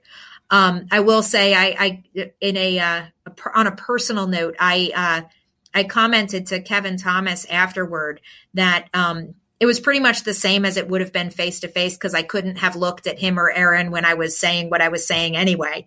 So the fact that I couldn't see their faces was all just perfectly fine by me. but but I do think it was. Um, I think the the executive office put together a, a fantastic conference in cooperation with all of the volunteers and the committee and all of that in a way that um, I think just really speaks to the strength of the association. I think there's, you know, I've I've worked with other associations and everybody every association person does incredible work. Everyone that I, across all associations. Um, but I think the passion that our our EO puts into the work with membership is um, is unmatched, at least from what I've seen. Yeah, um, I, I mean, I suppose I've been uh, in the sector for 15 years and involved in a number of different organizations. And I think I would echo um, what you're saying there. Now, it was interesting what you said in relation to your parents being able to watch, because obviously doing a little bit of research into this uh, and looking back, and you had said like it, it's ten years since you, uh, you know, received uh, your your doctorate, and you mm-hmm. had commented actually on Facebook recently that at that event yes. your mom cried and asked the dissertation chair, could they say Dr. Yes. Archambault one more time? Yes. So you just say it one more time, and I'm, you know, I'm I'm not a first generation college student, um, but I've said I often feel like it because uh, my mom did not have choices on where she went to college, and my dad went to college at night on the GI Bill. Um, he had been in the military and went to went to college, uh, went to eight years of night school um, to get his degree from Rutgers. And so neither of them had a traditional uh, college path. And so I am, um, I have a cousin who's an attorney, but other than that, I'm the only one with an advanced degree and um, first one to get the doctorate. And um, my my as I said earlier, my my I have the most wonderfully supportive parents in the world, and my mother would have been just as happy and proud if I was accepting something for being, you know, the the student of the month when I was in fourth grade, as she did seeing me complete my doctorate. But there there's something to um, to to having parents who have put their all into uh, supporting their kids, my sister and I, and um, feeling like there's a certain amount of what you do and what you achieve that is your, um, for lack of a better word, your payback to them. That it's you know all the all the work and the the sacrifice that you made was was for the good because I, I've been able to do this. And i am i truly believe i am i am able to do what i am able to do because i have always had a supportive family and have always had people who um, i have said it's one of the things i see in so many of my students that they don't have a safety net. And um, you know they are flying without a safety net and hoping for the best. And i know that no matter what no matter what happens i have a safety net in my family and I could fall on my face and they would be there to pick me back up. And that's just, you know, my my mom literally looked at my dissertation chair on the day that I completed because both my parents showed up to my my dissertation defense. And when I walked back in the room and my dissertation chair said, Congratulations, Dr. Archambault, my mother with tears streaming down her face said, Can can you just say that one more time? Just one more time. And my luckily my dissertation chair is fantastic and she was happy to do so and made my mom very happy. But you know, it's it really is. There's a lot to be said for um, for having that support and having that um, to knowing that even when you fall, you're not really going to fall. And I, I hope that you know that's sort of the same purpose that I spoke about earlier with our students. Mm-hmm. That no matter what, you're not you're you're not really going to fall because somebody at the institution's got your back and that's that's very much that's that's my goal for mm-hmm. for what we do with our students is to give them the same sense of security that I always had that I was very fortunate to have from my family. Yeah, know absolutely, and and that is what enables us to to make those decisions, to take chances, to endeavor to to move forward when you know somebody has your back and they will support you, be it family, be it friends, being an advisor or someone else in the institution. I think that's really important. Now, I suppose as we we move towards the the end of uh, this interview, and look, we could keep going, but I am interested. You always have things on the go, and I mentioned in in your bio that um you are one of the editors of NACADA's upcoming text on advisor training and development. Can you tell me a little bit more about that? Sure. So uh, Rebecca Hapes and I are the um, the editors, along with uh, Ashley from the executive office, who is our, our managing editor. Um, we are the, this is the third edition of that publication, um, and it's really the the first time that that that that work will be published since the core competencies came out. So it's really the the question of how do we integrate the core competencies into advisor training and development that sort of serves as a foundation for the text. Um, we are currently we are just about a month, just under a month away from getting first drafts from all of the authors, um, and then that work will continue uh, with drafts and review and content editors and content reviewers and all of that um, for just about a year.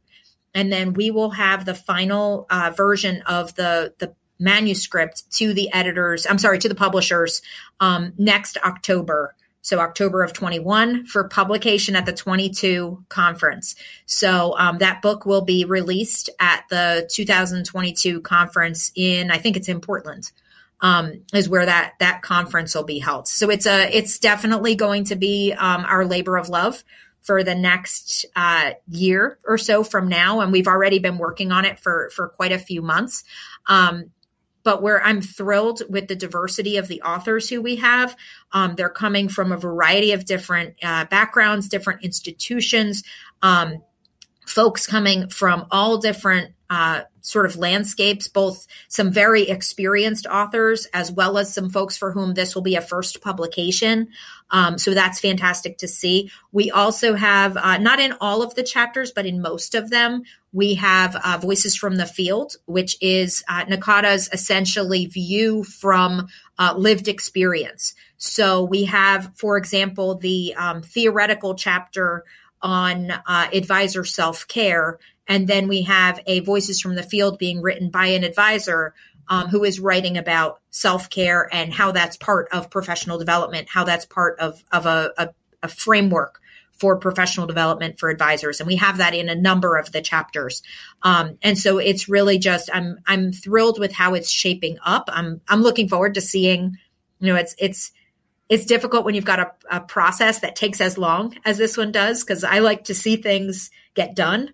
Um, and so the you know the fact that I've got to wait a year still to see what the final book will look like is a you know it's it that's something I wish we could speed up a little bit. Um, but I, I think it'll be I, I have full faith in the authors and in my my co-editors for how this will end up looking and and really the the ability to create a contribution for the organization and really more broadly for um, for folks who are are looking to expand their training and development for their advisors. I think it's especially important to have those texts for folks who can't make it to professional development events because it's the way that you sort of hand deliver that information to folks in their offices in their cubicles. And you say here's here's different ways to think about this.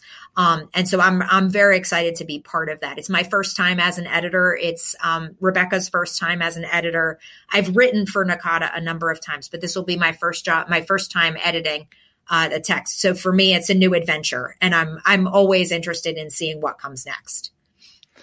Yeah, look, uh, it's it's earlier I said that NACADA as, as an association is always endeavoring to to try to improve to make improvements, and I think you absolutely embody that. Uh, whether it's you know your, your work in in terms of the the presidency and what you did there, but even outside outside of that, you're continuing to carry that forward and really develop the the profession continuously.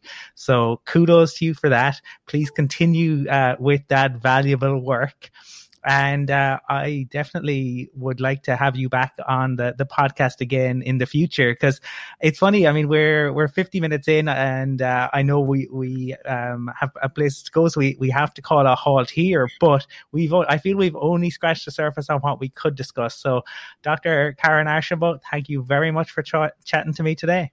You're very welcome. And if if nothing else, we'll just do this once a year and and catch up every year.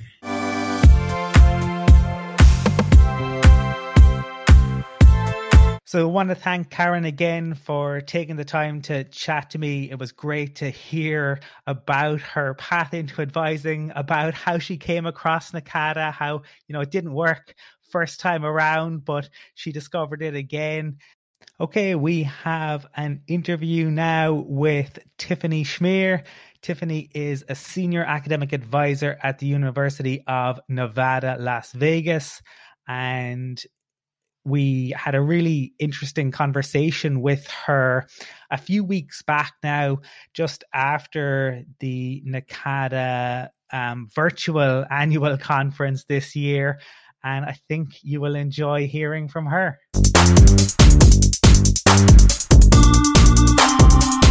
All right, next up, we have Tiffany Schmier. Tiffany earned her undergraduate degree in communication studies and her graduate degrees in educational leadership and school psychology at UNLV.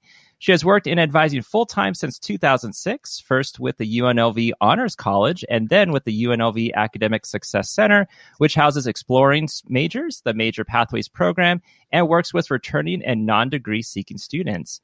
Tiffany enjoys working with students from all different majors and ensuring they know about the many campus resources available to them as they pursue their degree. She has been involved with both NACADA and the UNLV Academic Advising Council in many capacities.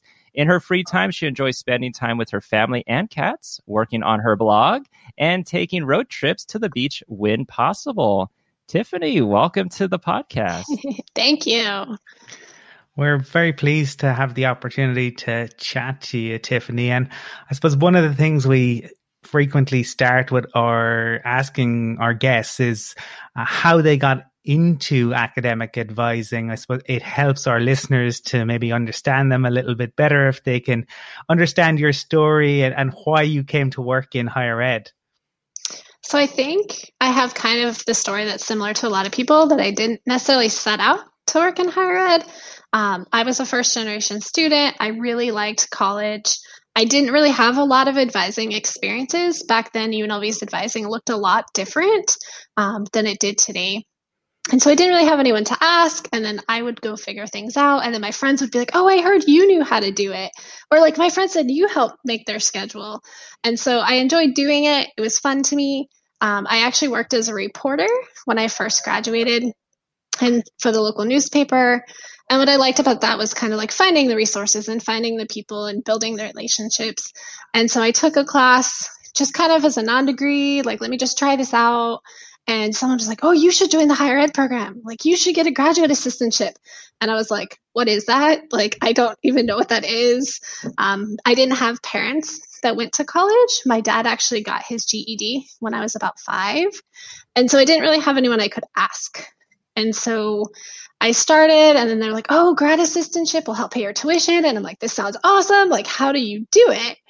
And I went and I showed up dressed for a job interview because that's what I felt it was. And I remember the interviewee who was the center director was like, I am so impressed. You're so dressed up. And I'm thinking, people come to these not dressed up. Um, and so she hired me. I worked in the Education Advising Center actually as a graduate assistant first. And then they were able to hire me. And then I transitioned to the Honors College and I was there for a decade. That is definitely a different kind of advising. Um, I think high achieving advisors can resonate with this is a lot of times, well, they already know what they need to do, or they're good at it, or why do they need your help? Like they're the students who get all A's. Um, but it's a different kind of advising. And at one point, I was the only advisor in the whole honors college. And so I became kind of like the honors college mom, was kind of the joke. Um, but I would set up social events for them. We would bring in food for them from midterms. I had a lot of hats. And then when I had to do my school psych practicum, I just couldn't manage full time, more than full time even, advising with that. So I transitioned to the ASC. And then, and it's something I might bring up later, but I realized that school psych wasn't what I thought it was. I thought it was like a deeper level of advising and it's more at least in my state it's more testing for special education. And so i decided that i would like to stay at the asc and then i was able to be hired on full time and i've been there now i can't believe it but i've been there a little bit over three years so time flies. Yeah definitely time does fly. And um, yeah because you'll like blink and you're like it's been three years what's going on? Yeah Crazy. so let's kind of go back maybe to your time in uh, the honors college um, you know because sure like you're saying, I think a lot of times, you know, when, when people might think honor students, they're like, oh, they have it all together. They have the excellent grades, overachievers. They're, you know, doing multiple things. They have, you know, overloaded on classes or whatnot. Can you talk about from your time in the honors program? Like, was there a structure to the honors college w- with the students, with those classes? And is there anything that you feel like if a, if an advisor does end up meeting with a student who happens to be an honor student, anything you they they should know when they're working with honor students? So I would say our college definitely did because we actually had a curriculum that replaced the general education. And so we had a set number of classes. Hey, you have to take these requirements. You have to take world language no matter your major. And that definitely got some pushback from some majors who are like, I don't have room for this. My major is already so full. How do you expect me to do all of this? Um, and I think something to also account for is that honor students come in with a lot of credits.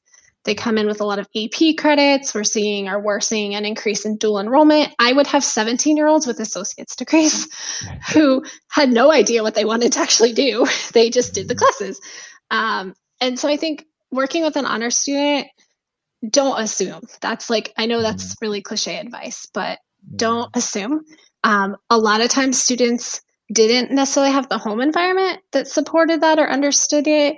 Um, or sometimes they said I was the only person in their life that was not stressing them out. so, which I would think I would be.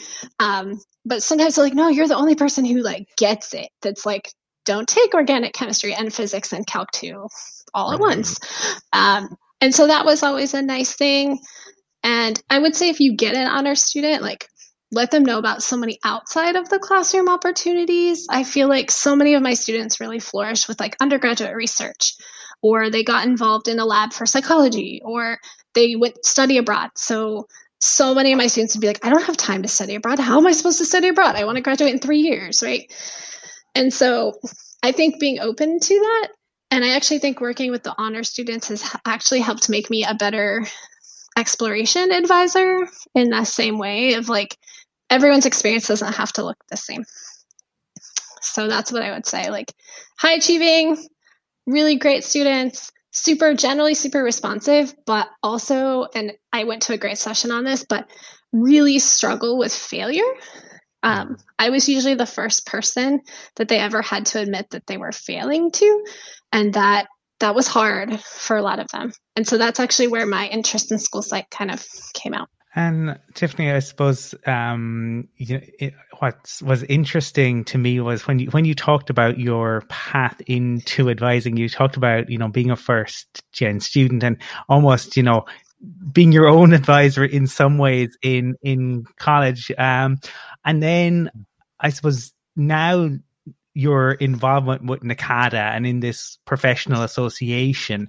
I'm wondering um, how you came to to find out about NACADA. And I know we'll delve into later on your current roles with NACADA, but how was it that you uh, first came across NACADA and and got involved? So I was I was a professional. Um, I remember hearing about it as a grad student, but I don't think it was super well known on our campus. Actually, the year that I got hired, as a full time advisor, they hired 15 of us at one time. And so I think that really pushed for us to be organized, where the year before it was just kind of ramping up. Um, but I remember they sent me to a conference. It was actually Indianapolis, and I had never been there. So it was my first NACADA. And I was like, oh my gosh, there's so many people like me. Like, because a lot of people say, oh, you're a school counselor. And it's like, no, that's different. um, and so it was nice to have others who maybe were grad students or from my region or even just other regions that I was like, hey, I'm a new advisor too. I remember I went to Charlie's session, like for welcoming the new advisors, and there were so many of us there. And I remember thinking, okay, it's okay to be new, right? Like they have a plan for us, kind of thing. And since NACADA, or during your time in NACADA, one of the things you most recently um, have been a part of is Region 9. And you are part of the steering committee or the communications social mm-hmm. media coordinator. I'm always curious uh, when when uh, folks apply for these positions, and you know what what was kind of like the driving factor that was like, I want to get more involved and I want to be part of the steering committee. It was a little scary, actually. I wasn't so confident of like, oh, I could do this. But I was like, I have a blog, I do this, I enjoy doing this. Um, when I was in honors, I kind of did it de facto until I had a communications director. Um, and it was just like, hey, I could do this with other advisors or I could get to know them. And I was like, okay, I'm going to do it. So Nevada actually has a huge presence on the Region 9 steering committee right now, which I don't ever recall in my past, if I'm being honest, that there was so many of us. Um, but I was like, I'm going to try this. And I will tell you, when I found out that I like won the election or, or whatever, I like ran down the hall cheering to my colleague. I was like, guess what? You know, I'm so excited and also scared. Um, and I think that would be something I've grown closer to the region that way. I've gotten to know, like, I mean, Sherry and I will just randomly text and I tease her because she'll send me pictures of the beach on like Friday night, right? And I'm just like, oh, so jealous. But I think it's it's humanized it for me a little bit. I feel more connected because we have institutions in Southern Nevada, but there's not a lot of us compared to California, where I feel like in California you have just cities and and schools and schools and schools and schools, and I don't feel like that here we have a community college, we have a state college, we have UNLV, and then we don't really have anything unless you go pretty much up north, um, so many miles away or much more rural. And so it made me feel more connected to my peers. Um, I think it's also a good way to test the waters of something that you like to do. Um, and it's definitely pushed me to grow. So, like, I've worked with Marion, I've worked with you, Matt, I've worked with like, hey, can you make content for this? And it's like, don't overthink it, Tiffany. You just have to get it out there, right? Um, and so I think it's a great opportunity, and it's it's a nice way to kind of find your peers. Yeah, and I think Tiffany, what might be what would be interesting is uh, in the current, uh, you know, uh, COVID environment, there I know has been pressure on advisors on, on a whole host of different people within higher ed to generate content to to have that engagement uh, with the rest of the university with students. How i mean when you go about creating content or when you've gone about your in your work in your role with region 9 um, in terms of social media and comms is there any advice that you would offer to to listeners who you know might not be so familiar with social media or might really not have used it in a personal sense previously? I would say if it's for like an office or an advising center is to have a plan. Um, to have a point person who's who is doing it. So we have peer mentors that use the academic success centers, but they have to get their posts approved. So we like know what's going out and when it's going out. Um, something that Nicole, who's also on the steering committee, who I work with, have and I have been talking about is really having an outreach plan or a communication plan that's timely but is not overwhelming. We feel like our students are getting so many emails that they're not reading them. So um, we had students who are like, I didn't know anything about SU grading. I guarantee you they got like three or four emails about it. Um, and so I've been trying to be timely. I've been trying to like post when I feel like someone will see it and they'll be able to act on it. So sometimes I'll wait till the afternoon to post because I know in the morning a lot of us get in as advisors. We like focus on our email. What do I have to do today? We're not necessarily looking for updates from across campus. Um, but I would say start simple too. Start with the platform that you're most familiar with. Um, I am not a big storyer on Instagram. I let Sherry do the stories. Um, I prefer to do the feed, but I have a plan. So I create all the content in Canva, and then I'm like, okay. And I even go down to I alternate colors because I don't want the feed to all be green. Okay, but um, I'll be like, okay, on Monday and Wednesday, I'm posting about awards you know, on Thursday I'm posting about election because it's two days before the NACADA election. Or I try to keep it timely. I try to keep it relevant because I know people that follow us are getting a lot from their institution and from NACADA in general. So I try to keep it really region specific too. Yeah, and uh, whether it's uh, something you're posting for your your office social media or for Region Nine as a communication social media coordinator, is do you have a certain like thought process with creating the content in the sense of when you decide you want to do a video or do a story or put something in the feed or a, a general post or quote or something? Um, how do you decide between what works best and or is it like trial and error and kind of see what happens? I would say a little bit of both. I can see on facebook how many impressions we get or like i made an animated social media post per Canva. And to me, it didn't really work so well on our Instagram. It didn't get as much interaction because when you post it, it looked like a green box, which is not very exciting, right? Um, and so that was a trial and error for me where I was like, oh, it'll be animated, and it fell flat. Um, I am a little bit obnoxious about the color scheme, but I try to keep it within NACADA's kind of core colors. So if you're scrolling, hey, that's a NACADA post, or hey, mm-hmm. that's a UNLV poster um, things like that. But I also look to other regions for ideas. I'm hello region 2 if you listen i am totally going to steal some of their ideas because i like them um, but i do think that's something i wish we could have done at NACADA that i was really hoping to do was to connect with the other com coordinators and say like what's working in a region what is your institution saying works or they're sick of or um, you know i i don't know if you consider reddit social media um, but I know our institution, the students created a Reddit, and there'll be times that I'll go read the Reddit just to see what they're talking about. Like, what are they concerned about? Or, you know, what happened that made them upset? Right.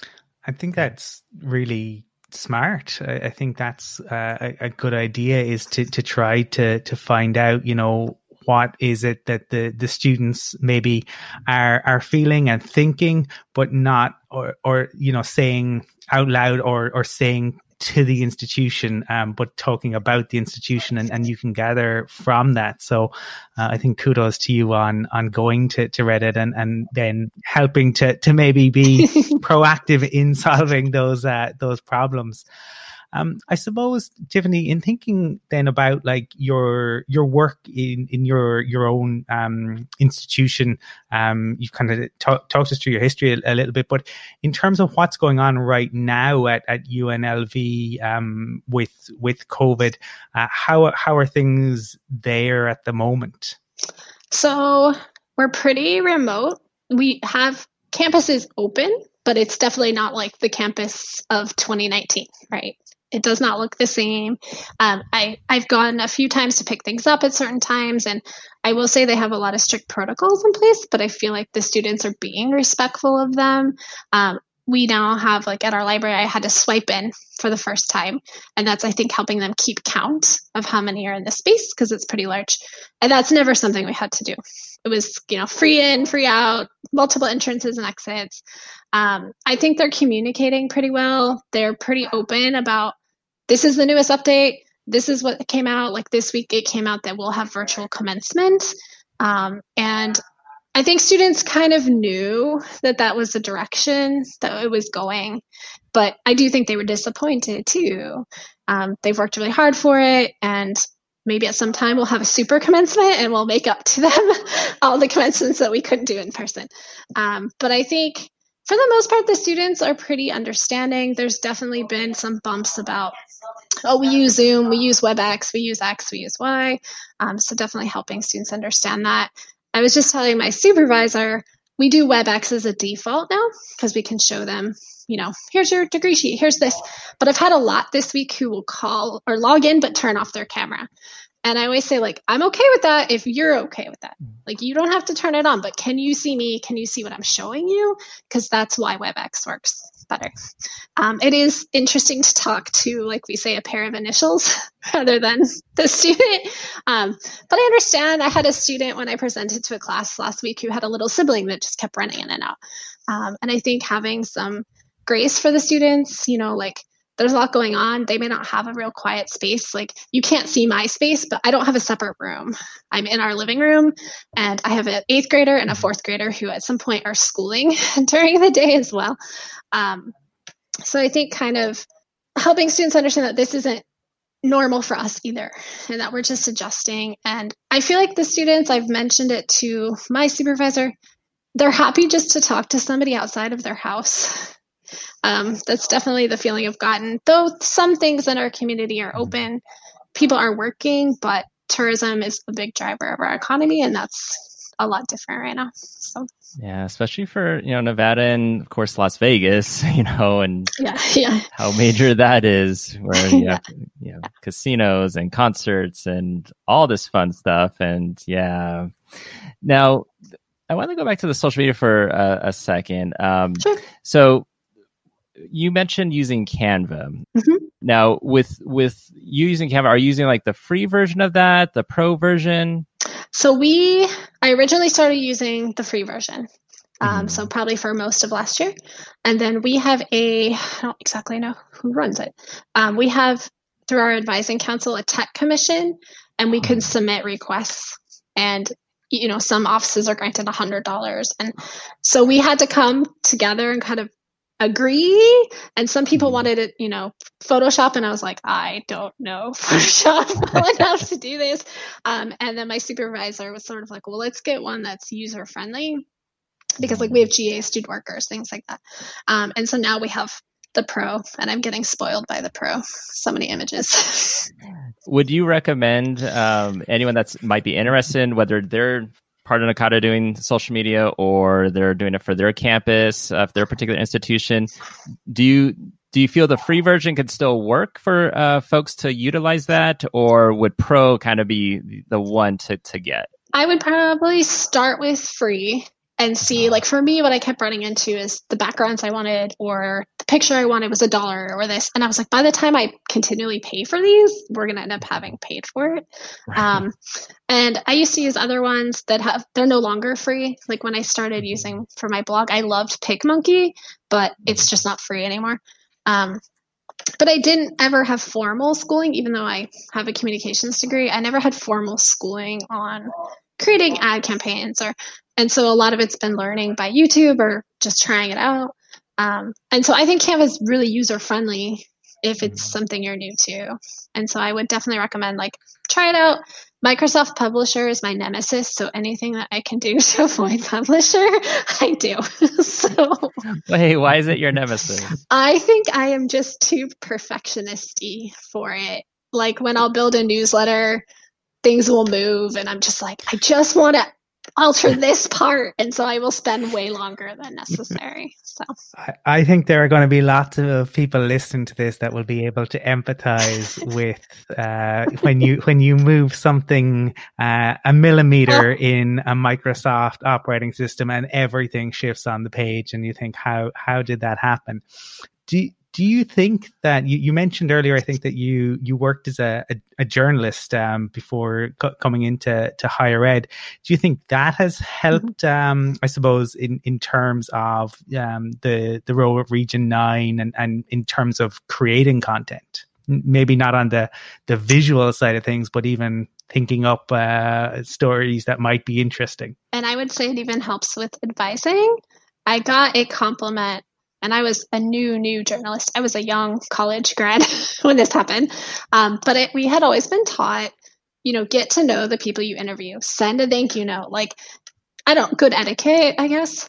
And I still remember we have a little city adjacent to us that we were also responsible for reporting on their stories and things like that.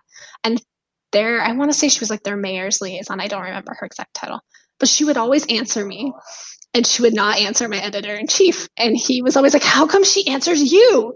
And I was like, I don't know, ask her, right? Like, but she always would answer me. He would come to me, like, Send this to her. I need an answer. And so finally he asked her, and she's like, She sent me a thank you note. He said, She said, I worked with you for years. And she only worked with me like two times, and she sent me a thank you note. And I was like, Yes. so I just think I used to tease my honor students, but it goes back to the content creation. It goes back to advising. Um, someone helped you along the way. Someone made a copy for you when you were frantic to go to an interview. Somebody took time out of their day to help you. And so I have a student right now. I literally drive by his law firm when I commute home from work. And he has a lovely law firm and lovely luxury cars. And they're always parked outside. And it's just like remember who helped you get there, if that makes sense. Like there's always a story. Someone has their own story. It may not be visible to you. But, you know, if a student's in front of you and they're upset about failing, there's probably more to it than they just failed the class. Like they're feeling something. So I do want to talk about the the thank you, but before I do that, you had mentioned about um, NACADA, hoping that uh, there would have been an opportunity to talk with the other uh, region uh, communication social media coordinators. Uh, the thing about it is, you, if if it hasn't happened yet, and you bring up the idea, uh, you're responsible for it. So. Someone will be like, "Hey, that's a fantastic idea. Since you thought about it, can you start to coordinate that? Maybe contact everyone, set up a meeting." okay, well, I'm willing to be responsible, but I think it would be fun. I might do it. It might be even if it's just a Zoom or a WebEx call. Like, I think it would be nice to put faces with names. Like, I have followed every region's Instagram, and I think they follow us. But it's nice to see. Oh, they're doing mm. you know this story, or I just saw one. I think it's Region Five. Somebody's doing really something really cool. It's like Points of Pride or something. And I was like, oh, we should do that too. Like, that's a cool idea. So I think it would be cool even if one day, like, all the regions did something to celebrate, like, something related to NACADA. Oh, and then one more thing before I get to the thank you would be Instagram, because you mentioned Instagram. there was a goal that you had for Instagram for Region 9. yes, there is. I have no shame. Um, I want to be the number one Instagram. We are nine months old, roughly. I started it in like late January, and we're number two right now out of all of the regions. Um, region two is number one, so shout out to Region two. They do a lot of really awesome content. I need 55 more people, I think. um, but they have also existed much longer, so I should give myself some Well, Region 9 members and non Region 9 members, uh, go follow the Region 9 NACADA Instagram account. Yeah. Make us number one. Number so, one, even if it's for a day. Just give me a no. But um, you're you're mentioning your, your the thank you, and and that really ties into the NACADA virtual conference because the the um, keynote that ended the conference the person was talking about saying thank you and you know being appreciative of people and it just really shows like those words go a long way. And and clearly you have a great example of showing that saying thank you goes a long way. Speaking of the virtual conference um, you know you got to attend it as an you know quote unquote attendee it was virtual. What was mm-hmm. your experience uh, with that virtual conference? How did you like it? I liked it. I think next year if i was to do another virtual i would be a little more protective of my time. So like mm-hmm. i would see students in the morning and then jump onto the conference and then like jump back out.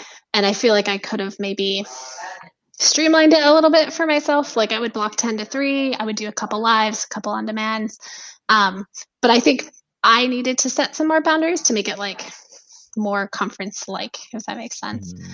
Um, but I did enjoy it. I was joking with a colleague this morning when we were put in breakouts in one of the larger live sessions. You know how we always are like, students don't talk in the breakouts. We sat there for three minutes. and then we started talking. so we literally like, it was like one of those like, well, are you going to talk? Am I going to talk? Who's going to talk first? Um, and then we were really getting into it and then you know the breakouts like your warning 30 seconds. But i think it was a good experience to connect with people and just to kind of see people where they're at. Like everyone's kind of in the same situation right now even though we're separated. And i really i can i talk about my favorite session or one of my favorite sessions? Yeah go for it. Okay. So i went to one about reconceptualization of failure mm-hmm. and it was by the university of arizona. And i liked it because it talked about also what an institution can learn from failure and i hadn't ever heard it presented that way. So like if you have a class that has a high withdrawal rate consistently or a high fail rate consistently let's see what's happening there that there's data points that you can you can collect. And i hadn't really ever thought of failure in that way from like the institutional perspective. I mean we always know classes for students like this is hard don't pair it with this class that's also difficult um, I mean, I would routinely in honors have students who would say, I would like to take OChem and physics in the same semester. No, no, you really don't want to do that. um, you can, but I really wouldn't recommend it. And I think it was interesting to hear other advisors say, you know, for some, failure was about shame. For some, it was frustration. You know, for some of us, it's, well, what's happening in this class that maybe is making it have a high fail rate? Not saying it's the professor or anything, it might just be the structure um, having labs online this semester is definitely something a lot of my students have had anxiety about, which I understand. Or math, math online has been the biggest source, I would say, of anxiety that I've heard. And so just being sensitive to it. Um, and I really liked the way that presentation was like be sensitive to it. Maybe students are really comfortable taking four classes online and then they have one they really want to take on campus. I i like uh, your what you said about the the breakout room because it's something i've i've definitely noticed that there can sometimes be this you know we we we view students in in in a way and we say and, and i hear things said about them like i've been at conferences and, and i will hear presenters say oh students spend all the time on the phone. Uh, and I, you, I look around and everyone's on their phone. It's like this is what people do. It's not yeah. students, it's people. Yeah. So I, I, think sometimes we we yeah. lose sight of that. Um, and I think Tiffany, you've you've given us some some great insights. I'm I'm wondering were there any were there any other takeaways that you have from um, the the conference last week? Any of the sessions that you've attended, um, or or anything that you would have liked to to see implemented? Um, Sure. I may have actually missed this part. So if I if it was offered, please tell me. But I was in a large session and I was in a breakout room with four individuals and we were having a good conversation. And I wanted to like chat her after just to say, Oh, can I get your email? Or like, can I follow up? And like I couldn't because like chat was blocked. And I was like, well, how am I gonna figure out who she was? Like I remember the institution and I didn't want to like stalk her. But at the same time, I was like, we're having a good conversation and I didn't have like the opportunity to be like, here's my business card. So it was like, how do I do this virtually? Right. Um, and that was the one part in the large session that I was like, oh, there's so many of us. I can see her, but then it was like towards the end, and I was like, oh, how do I keep this connection going? That was difficult. Um, because it was definitely like, oh, hey, we could work. I believe she was in Colorado. So I was like, well, maybe, you know, I can find a way to connect with you. But that's something that I, I think was hard. Um, I actually met a peer at the Region 9 conference. We actually were paired together in a presentation, and then we ended up connecting and making a presentation that was approved for regional for 2020. Um, and so I value those connections. So I would just say, like, finding a way to like like a virtual business card wall or something. I don't know. Um, something like that would be cool. And I think something that was interesting, and it came up in Region 9 yesterday a little bit, is also being sensitive to like people or can get zoomed out, right? Like depending on how many you're doing in a day. It's just overload sometimes. I realize I haven't seen my colleagues in person like since June. We did like a slightly staggered in the office, but like all of us together has not been since March. Yeah, uh, same here. I mean, I, have been into the office a couple times, um, and so I've seen maybe two of my colleagues since March, actually in person. So but yeah, that that's been it. Everyone else has been through Zoom. Colm, are you? Have you seen your colleagues since since uh, being, being off campus? No, and and I had the experience where I I was traveling when, and I and I ended up coming back to Ireland. I, I, I literally got back to my apartment, and 15 minutes later, they announced that Ireland was going into lockdown. So I actually haven't seen any of my colleagues in person since February. Wow, that's crazy. yeah and I don't I don't know when I will see them see next. Uh, I think we've kind of accepted it, that as a you know even when we are back, it'll be in staggered teams. So potentially we're talking summer 2021, but we'll see. Yeah, it's it's crazy to think Ooh. like 2021 is almost here in a way. Yeah. Mm-hmm. Well, yeah, like 2021 is almost here, but then it's probably gonna be like half the year in 2021 before maybe we get to yeah, see everyone again. Like, I actually, I know I was joking that, but like, I'm like, is bats are bats living in my office? Like, I hope not. Like, right. you know, but I'm kind of like, I'm set up at home. Most of our students are not actually walking in; they're calling. Um, so. And I definitely had students this year who were like, Miss, can I change to all online? I have a vulnerable family member. Like, um, I, I was actually surprised how many were like, no, please shift me the other direction. Right. Shift me online. And speaking of your office, so the UNLV Academic Success Center, so we kind of heard a little bit about it in your bio, but can you talk more about your particular center, uh, the, the students that that you work with? Sure. So we are an advising center within a success center, if that makes sense. Mm-hmm. So we are one arm. We're also um, in a space where we s- share it with what we call academic eligibility specialists, which is for our student athletes. And then we have tutoring and what we call um, supplemental instruction, and then a little bit of dual enrollment. And we have academic success coaching, which is kind of the third arm. So we, as an advising center, are the only center at UNLV who will see non-degree seeking students. So every other center you must be admitted. So we will see non-degrees who sometimes are just in town for a year, won't take a class. Sometimes they're just trying to get admitted, lots of different situations. Um, we see exploring majors, and that's what we call undeclared. So exploring and the major pathways, which we have for business, engineering, and science. And that's based on math placement. And so our colleges for science and engineering, they must complete pre-calculus or be able to place into pre-calculus right out of high school. And then for um, business, they must be able to place in college algebra. So we have a pretty good selection. We also have a lot of returning students, which this spring was really interesting, actually. Um, I had two in one week that were returning students to UNLV from the 1990s. And so trying to kind of figure out where they were and what they needed and hey you can't really hang out with me too long because we're exploring. It's really about getting you back in. Um, and they're actually one of them is actually going to graduate at the end of spring already. So less than a year from coming back after 20 years. Pretty awesome. Um, so we have a mixture of students. We have first gen brand new you know this is all new to me we have students that have just stopped out for a while um, we also work heavily with students who are on university probation and suspension and so pretty good mixture. Um, there is about, let's see, one, two, I got to count because we have an assistant director and a director, and then we have five advisors, which if, if you include me. Um, and so we have a pretty good mix. Um, every year we have the largest orientation. I think this year we brought in over 900 through orientation just for us alone. Mm-hmm. So we're always pretty busy in the summer, and this summer was was different to do it all virtual.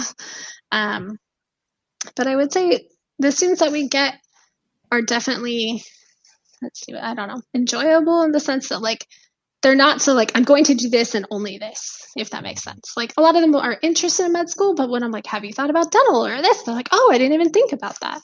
Um, so it's nice to be able to show them all the options or hey, you can use X degree to do Y. Um, I think one of the biggest conversations I have is that law school does not mean you have to have a degree in political science. You know, there's a lot of options that you can look at. And so I would say it's really interesting to see how they figure out what they like and don't like. I think one of the things that I really enjoy about the, the podcast is hearing about the di- different advi- advisors in different institutions and different systems. And for uh, our Irish system is so different to what you have, Tiffany. So for me, it's fascinating to to hear about the the different groups of students that you can work with and the different tracks that they can take because it, it's it's probably much it's much more open. I, I, think in certainly in the united states we have a much more kind of railroaded mm-hmm. system. So students kind of choose um, if they're doing engineering it's pretty much engineering that they're going to take. They, they will have um, my maybe minor options here and, and there but the vast majority of what they take is is pretty much um, going to be engineering and focused on that. So we have some of the the supports uh, are, are, are similar in some respects and, and and so different in in others. So um, the the interaction that you have and I, I can hear kind of the the passion you have for the um, for the role that you have um, in in what you're you know outlining there. And i think that kind of shines through in in what you're in your in your work and clearly you've worked in the area and and you've had different jobs and it, has been really interesting during the interview to hear you talk about the the different cohorts of uh, of students and uh, I I have uh, enjoyed it immensely. Yes. now, one of the things um, that we have a, a, shared like for is coffee. yes. And I feel like that was one of the things that immediately, like on steering committee meetings, like uh, with the webcam, there was like, "Hey, is that coffee you have there?" and different types of coffee. So, where did your like for coffee come? From? Is it something that was kind of like a necessity because of the job, or hey, I really like the taste of this? So, guess what I did when I was in grad school? When I was also a grad assistant, I was the Starbucks barista. It worked out well. Um, no, I actually I worked at Starbucks for a year. Actually, like was a reporter, and like when I wasn't sure if I wanted to go back to school, and they had a great health insurance like policy um, mm-hmm. for someone who wasn't full time anywhere, I should say. And so I worked there. I definitely learned to like it. I will say, like a lot of people like, oh, it's chain coffee we went through a lot of training. Like I remember we literally were like given coffee beans, we had to smell them and taste them and try them with different foods and um, you would really see like why this tastes like blueberries or or whatever. And so I definitely like that. I like finding unique spots. Um, if you ever come to Vegas, I will give a shout out to we have two really great local spots, but Grouchy John's and they actually have they're both UNLV grads not in business. And so that's what I tell my students all the time. They own a coffee shop. One of them was a computer science major, and I think one was an English major. And they own two coffee shops in town plus a trailer that they come to our campus sometimes. And then we have a place called the Coffee Class, which is just so good. So if you ever come, really small local business, great coffee. I learned more about pour overs from him. So yeah. So not a necessity, just easily accessible. and yeah. And do those coffee shops have tea? Because I know Colm mm-hmm. would probably enjoy that. Yes. Uh, Grouchy John's not so much, but Coffee Class has tea. His newest one is a, oh gosh, what is it called? I want to say it's a pea berry tea. It's blue. I don't know if you've heard of that. A blue tea. That that it's sounds blue. interesting. Yeah, I'll send you the link when we're done, but it's awesome. Um, and so he's he's a real small shop and so during the pandemic and things they were closed for like three months and then they just opened up because they're not really set up like they don't have a drive through so they're not really set up for a lot of like curbside Um, but yes, I love coffee. I love cats. so I am the quintessential crazy cats lady. Um, my coworkers will attest to that. I'm actually writing a book right now, a kid's book, and I have an illustrator in Argentina who is willing. So I'm trying to like facilitate that process because he sent me a quote, and I'm like, I don't know if this is in his currency or mine, and like, how do all these copyrights work? Um, so I'm trying to figure out like I didn't realize, so maybe I'm not so familiar, but I didn't realize you have to buy your own ISBN number. So like Amazon will give you one, but it's only good for Amazon. That's a that that's a proper little golden nugget of uh, of information that that you provided there because I I was blissfully unaware of that as well. But that's that's really interesting to to hear. Yeah, apparently, if you self publish, you can have one, but it only works for them. Is what my understanding is. Yeah. I I think this has just been really fascinating to to talk to you and to kind of get an insight into what your day to day has been like and there has th- that that that at the end like that the, there has been little nuggets uh, sprinkled throughout this and um I, I I've really enjoyed chatting to you. Um, it's been great to, to get to, to know you a little bit. I think listeners will really have enjoyed the interview as well. So thank you for taking the time to chat to myself and Matt. Yeah, you too. Thank you. I hope everything goes well for you for the rest of fall. And me and Matt eventually will be able to experience fall. so, we always say here that it is cold by Halloween. So we'll see if it if it sticks.